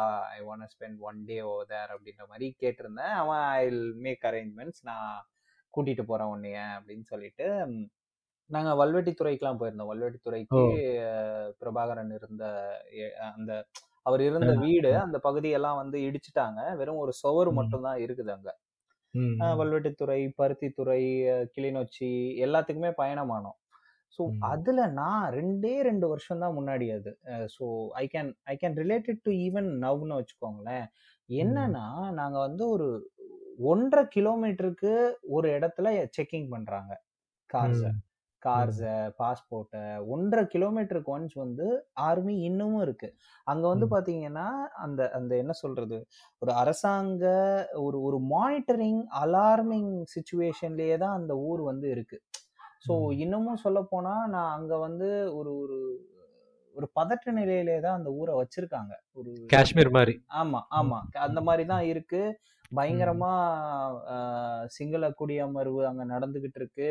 அந்த மாரி ஏகப்பட்ட தற்கால சூழல் சிக்கல்கள் ஈழத்துல மக்கள் வந்து ஃபேஸ் பண்ணிட்டு தான் இருக்காங்க. அங்க ஒவ்வொரு. வாட்டியும் இந்த நினைவேந்தல் சமயங்கள்லலாம் வந்து கூட்டம் கூட விடுறது கிடையாது. கூட்டம் கூடுனாங்கன்னா, ஒரு 5 பேருக்கு மேல ஒரு இடத்துல இருந்தாங்கன்னா, எல்லாருடைய ஆதாரங்களையும் போலீஸ் வந்து உடனே நோட் பண்ணிக்கிறது. அவங்கள கொஞ்ச நாளைக்கு பயங்கரமா மானிட்டர் பண்றது. இந்த ம். மாரியான சிக்கல்கள்லாம் அங்க இன்னுமே நிலவிக்கிட்டு இருக்கு. ரீசென்ட்டா வந்து ஏதோ நினைவேந்தல் இடத்த உடைச்சாங்க. ஆமா. நினைவேந்தல் இடத்த உடைக்கிறாங்க. முக்கியமான இதெல்லாம் அந்த யூனிவர்சிட்டி இருக்குல்ல, அந்த யூனிவர்சிட்டில இருந்த. நினைவேந்தல் சின்னம் அது. அந்த. சின்னத்த உடைச்சுட்டாங்க. ஸோ. இந்த ம். மாரி அ what they want is to completely erase of the history. அந்த மாரியான பிரச்சனைகள்லாம் அங்க ரொம்ப இப்ப ரீசென்ட்டா ஒரு லைப்ரரிய காலி பண்ணாங்க. நெறைய பிரச்சனைகள் நடந்துட்டு இருக்காங்க தற்கால சூழல்ல. ஸோ அதை பற்றியெல்லாம் நம்ம பேச வேண்டிய கட்டாயம் இருக்குது அதை விட்டுட்டு ஈழத்தமிழர்களும் சரி, இவங்கெல்லாம் வந்து இங்கே நாம் தமிழர் ஆதரவு எடுத்து தமிழக அரசியலில் வந்து மூக்க நுழைக்கிறதுங்கிறது எப் எத்தனை தூரம் வந்து அவங்களுக்கான ஒரு பிரச்சனைக்கு ஒரு சொல்யூஷனை கொண்டு போகும்னு எனக்கு சுத்தமாக தெரியல. அதுவும். அவங்க சூஸ் பண்ற லீடரும் மிக ரொம்பவும் ப்ராப்ளமேட்டிக்கான ஒரு பெர்சனாலிட்டியாவும், ஒரு ம். லீடராவும் தான் தெரியிறாரு. இந்த மாரியான பிரச்சனைகள்லாம் இருக்கு. இதே. சமயம் இத சினிமால வந்து ரெப்ரசன்ட் பண்ணணும்னு நெனைக்கிறவங்க, தயவு. செஞ்சு ஈழத்த பத்தி பேசுங்க. அதுல எந்த ஒரு தவறும் இல்ல. ஈழத்த பத்தி பேச வேண்டிய கட்டாயம் இருக்கு. அத நம்ம டாக்குமெண்ட் ஒரு ஒரு ஒரு ஹாலோகாஸ்ட்ட வந்து எப்படி உலகம் பூரா வந்து சினிமாக்கள்ல வந்து கொண்டு போனாங்களோ, அந்த மாரி நம்மளோட ஒரு ஜெனசைட வந்து பேசணுங்கிறது அவசியம் இருக்கு. ஆனா அத நம்ம. எப்படி டாக்குமெண்ட் பண்றோங்கிறது ரொம்ப முக்கியம். ஸோ ஆமா. அங்க தான் ஜெகமே தந்திரம் ஆல்சோ ஃபெயில்ஸ்ன்னு தான் நான் சொல்லுவேன். இன்ன வர ஈழத்த குறித்து ஒரு ப்ராப்பர் ரெப்ரசன்டேஷன் நடந்திருக்கா அப்படின்னா தெரியல. பட் ஜெகமே தந்திரம்ல ஒரு 5 ஆமா. நிமிஷம் வேணா இட் கேவ் மீ ஹோப். எனக்கு வந்து ஜெகமே தந்திரம் கேவ் மீ அ ஹோப். ஒரு சின்ன ஹோப். குடுத்துச்சு. ஆனா 100% பண்ணுச்சான்னா பண்ணல. We need a. Better film, a better person to make a film with much better political correctness அப்படின்னு நம்பிட்டு இருக்கேன். ஸோ எனக்கு வந்து இதுல வந்து எனக்கு see இத வந்து நான் ரொம்ப ஒரு மாதிரி இதா பேசுறேன்னு இல்ல. பட் ம். ஆனா வந்து இப்ப வந்து மார்க்கெட்டும் பெருசாயிருச்சு. தமிழோட மார்க்கெட்டுமே வந்து பெருசாயிருச்சு. லார்ஜர் இஷ்யூ இப்போ இப்போ அதனோட ஃபாரின் எக்ஸ்சேஞ்சும் அதிகம் உங்களோட. டிக்கெட்ஸும் ஒரு நெட்ஃப்ளிக்ஸுக்கு பார்த்தீங்கன்னா உங்களோட ரைட்ஸுமே அதிகம் ம். ஸோ இப்போ வந்து பேசக்கூடிய ஸ்பேஸும் அந்த அந்த க்ரௌடும் பெருசாயிருச்சு ம். தமிழ் எஸ் கம்யூனிட்டி ஒன்றா சேர வேண்டிய காலகட்டமும் வந்துருச்சு ஆ. மார்க்கெட்டும் உங்களுக்கு ஹெல்ப் பண்ணுது ம். பட் ஆனால் இதில் ஒன்று என்னன்னா தனுஷ் வந்து இதில் யாரும் இதை டிஸ்கஸ் பண்ண மாட்டேங்கிறாங்க தனுஷ் வந்து ஒரு எனக்கு ரொம்ப தனுஷோட பிச்சிங் பிடிச்சிருக்கு எப்படின்னா ம். தனுஷ் பேசுறதும் வந்து ஒரு டிராவிடியன் பாலிடிக்ஸ் தான் எனக்கு கவனிச்சு புத்து கவனிச்சு பார்த்தோம்னா ம். ரொம்ப அடக்கி வாசிக்கிறாரு. அவர் முன்னாடி இந்த படங்கள்லாம் கான்ட்ரவர்சி உருவாக்குறதுனால தனுஷ் மேல வந்து பெரிய லைட் உருவ மாட்டேங்குது. அசுரன் ஆகட்டும் வடச்சென்னை ஆகட்டும் இதுவாகட்டும். இதுலேயே கூட கடைசி சீன்ல மேபி இது ரொம்ப டீட்டெயிலாக நானும் ஒரு செல்வா கண்ணி மாதிரி பேசுறேன் பட் ஆனால் வந்து கடைசியில வந்து உள்ள வந்து ஒரு ரெட் ஷர்ட் ரெட் ஷர்ட் வெளியில ஒரு பிளாக் தெரியல. பட் ஆனா வந்து இது நான் கவனிக்கிறேன். தனுஷ் கிட்ட வந்து தனுஷ் வந்து சாதாரண நல்லா படிக்கக்கூடிய ஆள் தான். நல்லா எல்லாத்தையும் அப்சர்வ் பண்ற ஆள் தான். அவர் பேச மாட்டார். நிறைய பேர் அவர் ஆனா ஒர்க்கு நேரம் நிறைய பே அவர் சூஸ் பண்ற ஆர்டிஸ்டும் அவர் சூஸ் பண்ற இஷ்யூவும் வந்து கிட்டத்தட்ட அவருக்கு தெரியுது. அவரு அவர்லாம் தெரியாமலாம் சூஸ் பண்றாரு ரஜினி தெரியாம சூஸ் பண்ணிருக்கலாம். காலாவையும் கபாலையும். ம். ஆனா வந்து தனுஷ் வந்து மேபி அது கூட தனுஷோட ஐடியாவா கூட இருந்திருக்கலாம். பட் ஆனா வந்து தனுஷ் வந்து பர்டிகுலரா சூஸ் பண்றாரு. அவரோட சப்ஜெக்ட்ஸ்லாம் பாத்தீங்கன்னா ரொம்ப ஒரு மாதிரி டீட்டெயில்டா இருக்கு. ம். ரொம்ப லிசன் பண்றாருன்னு நினைக்கிறேன். ஒரு மாதிரி க்ளோஸா தம்பிகளுக்கு தம்பிகளுக்கு வந்து ஒரு பொரிய கொடுத்துட்டீங்க. அவர் ஒரு வடுக வந்தேரிங்கிறத அவர். நிரூபிக்கிறாரு இவங்க அதாவது அது என்னன்னு தெரியல. அது வந்து எப்படித்தான் டிஃபைன் பண்ணுவாங்கன்னு எனக்கு புரியல. அதாவது ஆமா. அதாவது புரியல. ஒரு கட்டத்துல என்னன்ட்டாங்கன்னா இவங்க ரொம்ப இவங்களே இவங்களுக்கு சூனி வச்சுக்கிறாங்க. சில சமயம் சீமானே போய் கேரளாக்காரன்ட்டாங்க ஆமா. அப்ப நீங்க என்ன எங்க கொண்டு போய் மூஞ்சி வச்சுப்பீங்கன்னு கேட்டா கடைசியா சேரநாடு தான் பிரிஞ்சது. அதனால அவர் தமிழரா சேர்த்துக்குவான் இவன் மட்டும் வருவாங்க. ஞாபகம் இருக்கா? ஒரு வாட்டி ஒரு வீடியோ பயங்கரமா ட்ரெண்ட் ஆச்சு. இந்த Nayakas are the persons who travel to Ceylon and they form the இந்த இப்ப இருக்க லீனியேஜ் வந்து அந்த நாயக்கா தான் சேன நாயக்கா பண்டார நாயக்கா இதெல்லாம் இங்க இருந்த வடுக வந்தேரிகள் தான் அங்க போய் இப்படி வேறயா? ஞாபகம் இருக்கா? இது ஒரு பெரிய ஒரு. வீடியோ ஒரு பெரிய பிரச்சனையை உண்டு பண்ணுச்சு. நான்லாம் அஞ்சு வருஷத்துக்கு முன்னாடி இந்த வீடியோ வந்தப்ப ஷேர் பண்ணி தம்பிங்க பக்கம் நின்னு சொம்படிச்சுக்கிட்டு இருந்தேன். அப்புறம் தான் புரிய வந்துச்சு டேய் இவ்ளோ பேசுறீங்களே. தந்தை செல்வா பேரே தந்தை செல்வநாயகம் தான்டா.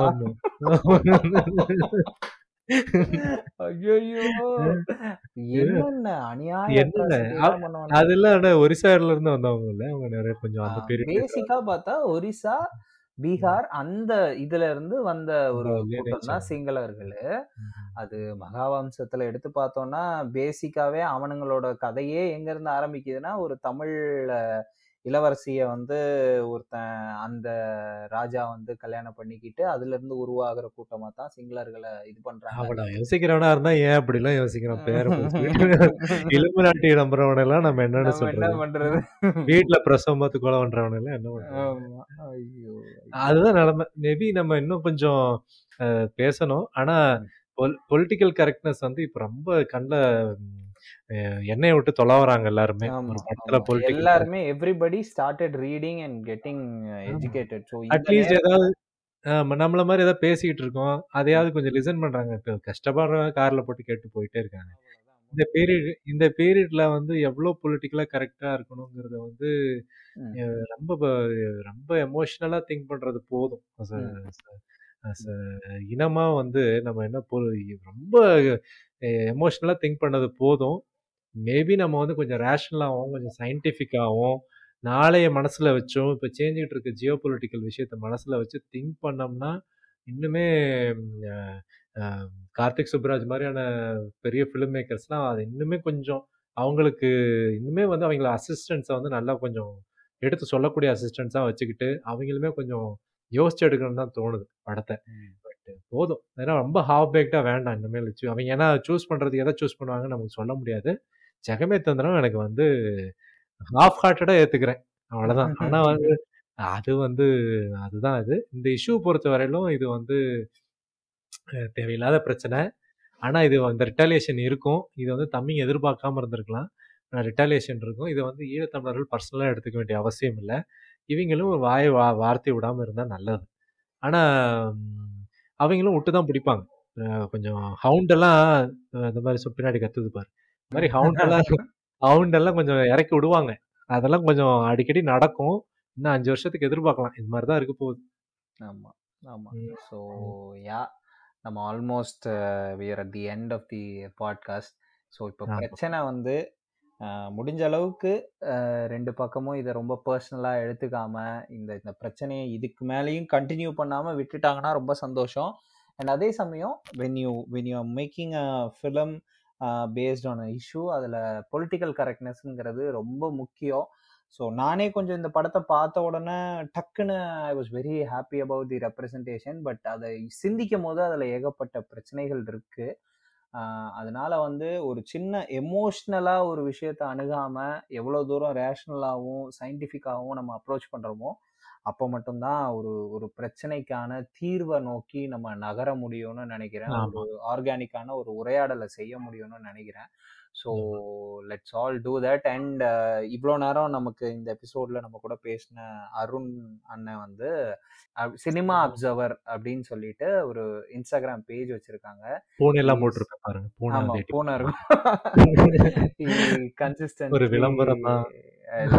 விளம்பரம் பண்ணியே ஆகணும். He பார்ப்பேன். consistently uh, writes about uh, uh, writes articles about uh, various cinema அதுல இருக்க issues அதுல இருக்க விஷயங்கள் அதுல இருக்க டேக்அவே அதை பத்தி எல்லாம் நிறைய பேசுவாரு. And also is an aspiring film maker இன்னும் கொஞ்ச நாள்ல he can might come up with. சினிமான்னு expect பண்ணிட்டு இருக்கோம். ஸோ ரொம்ப ரொம்ப ரொம்ப நன்றி அண்ணே.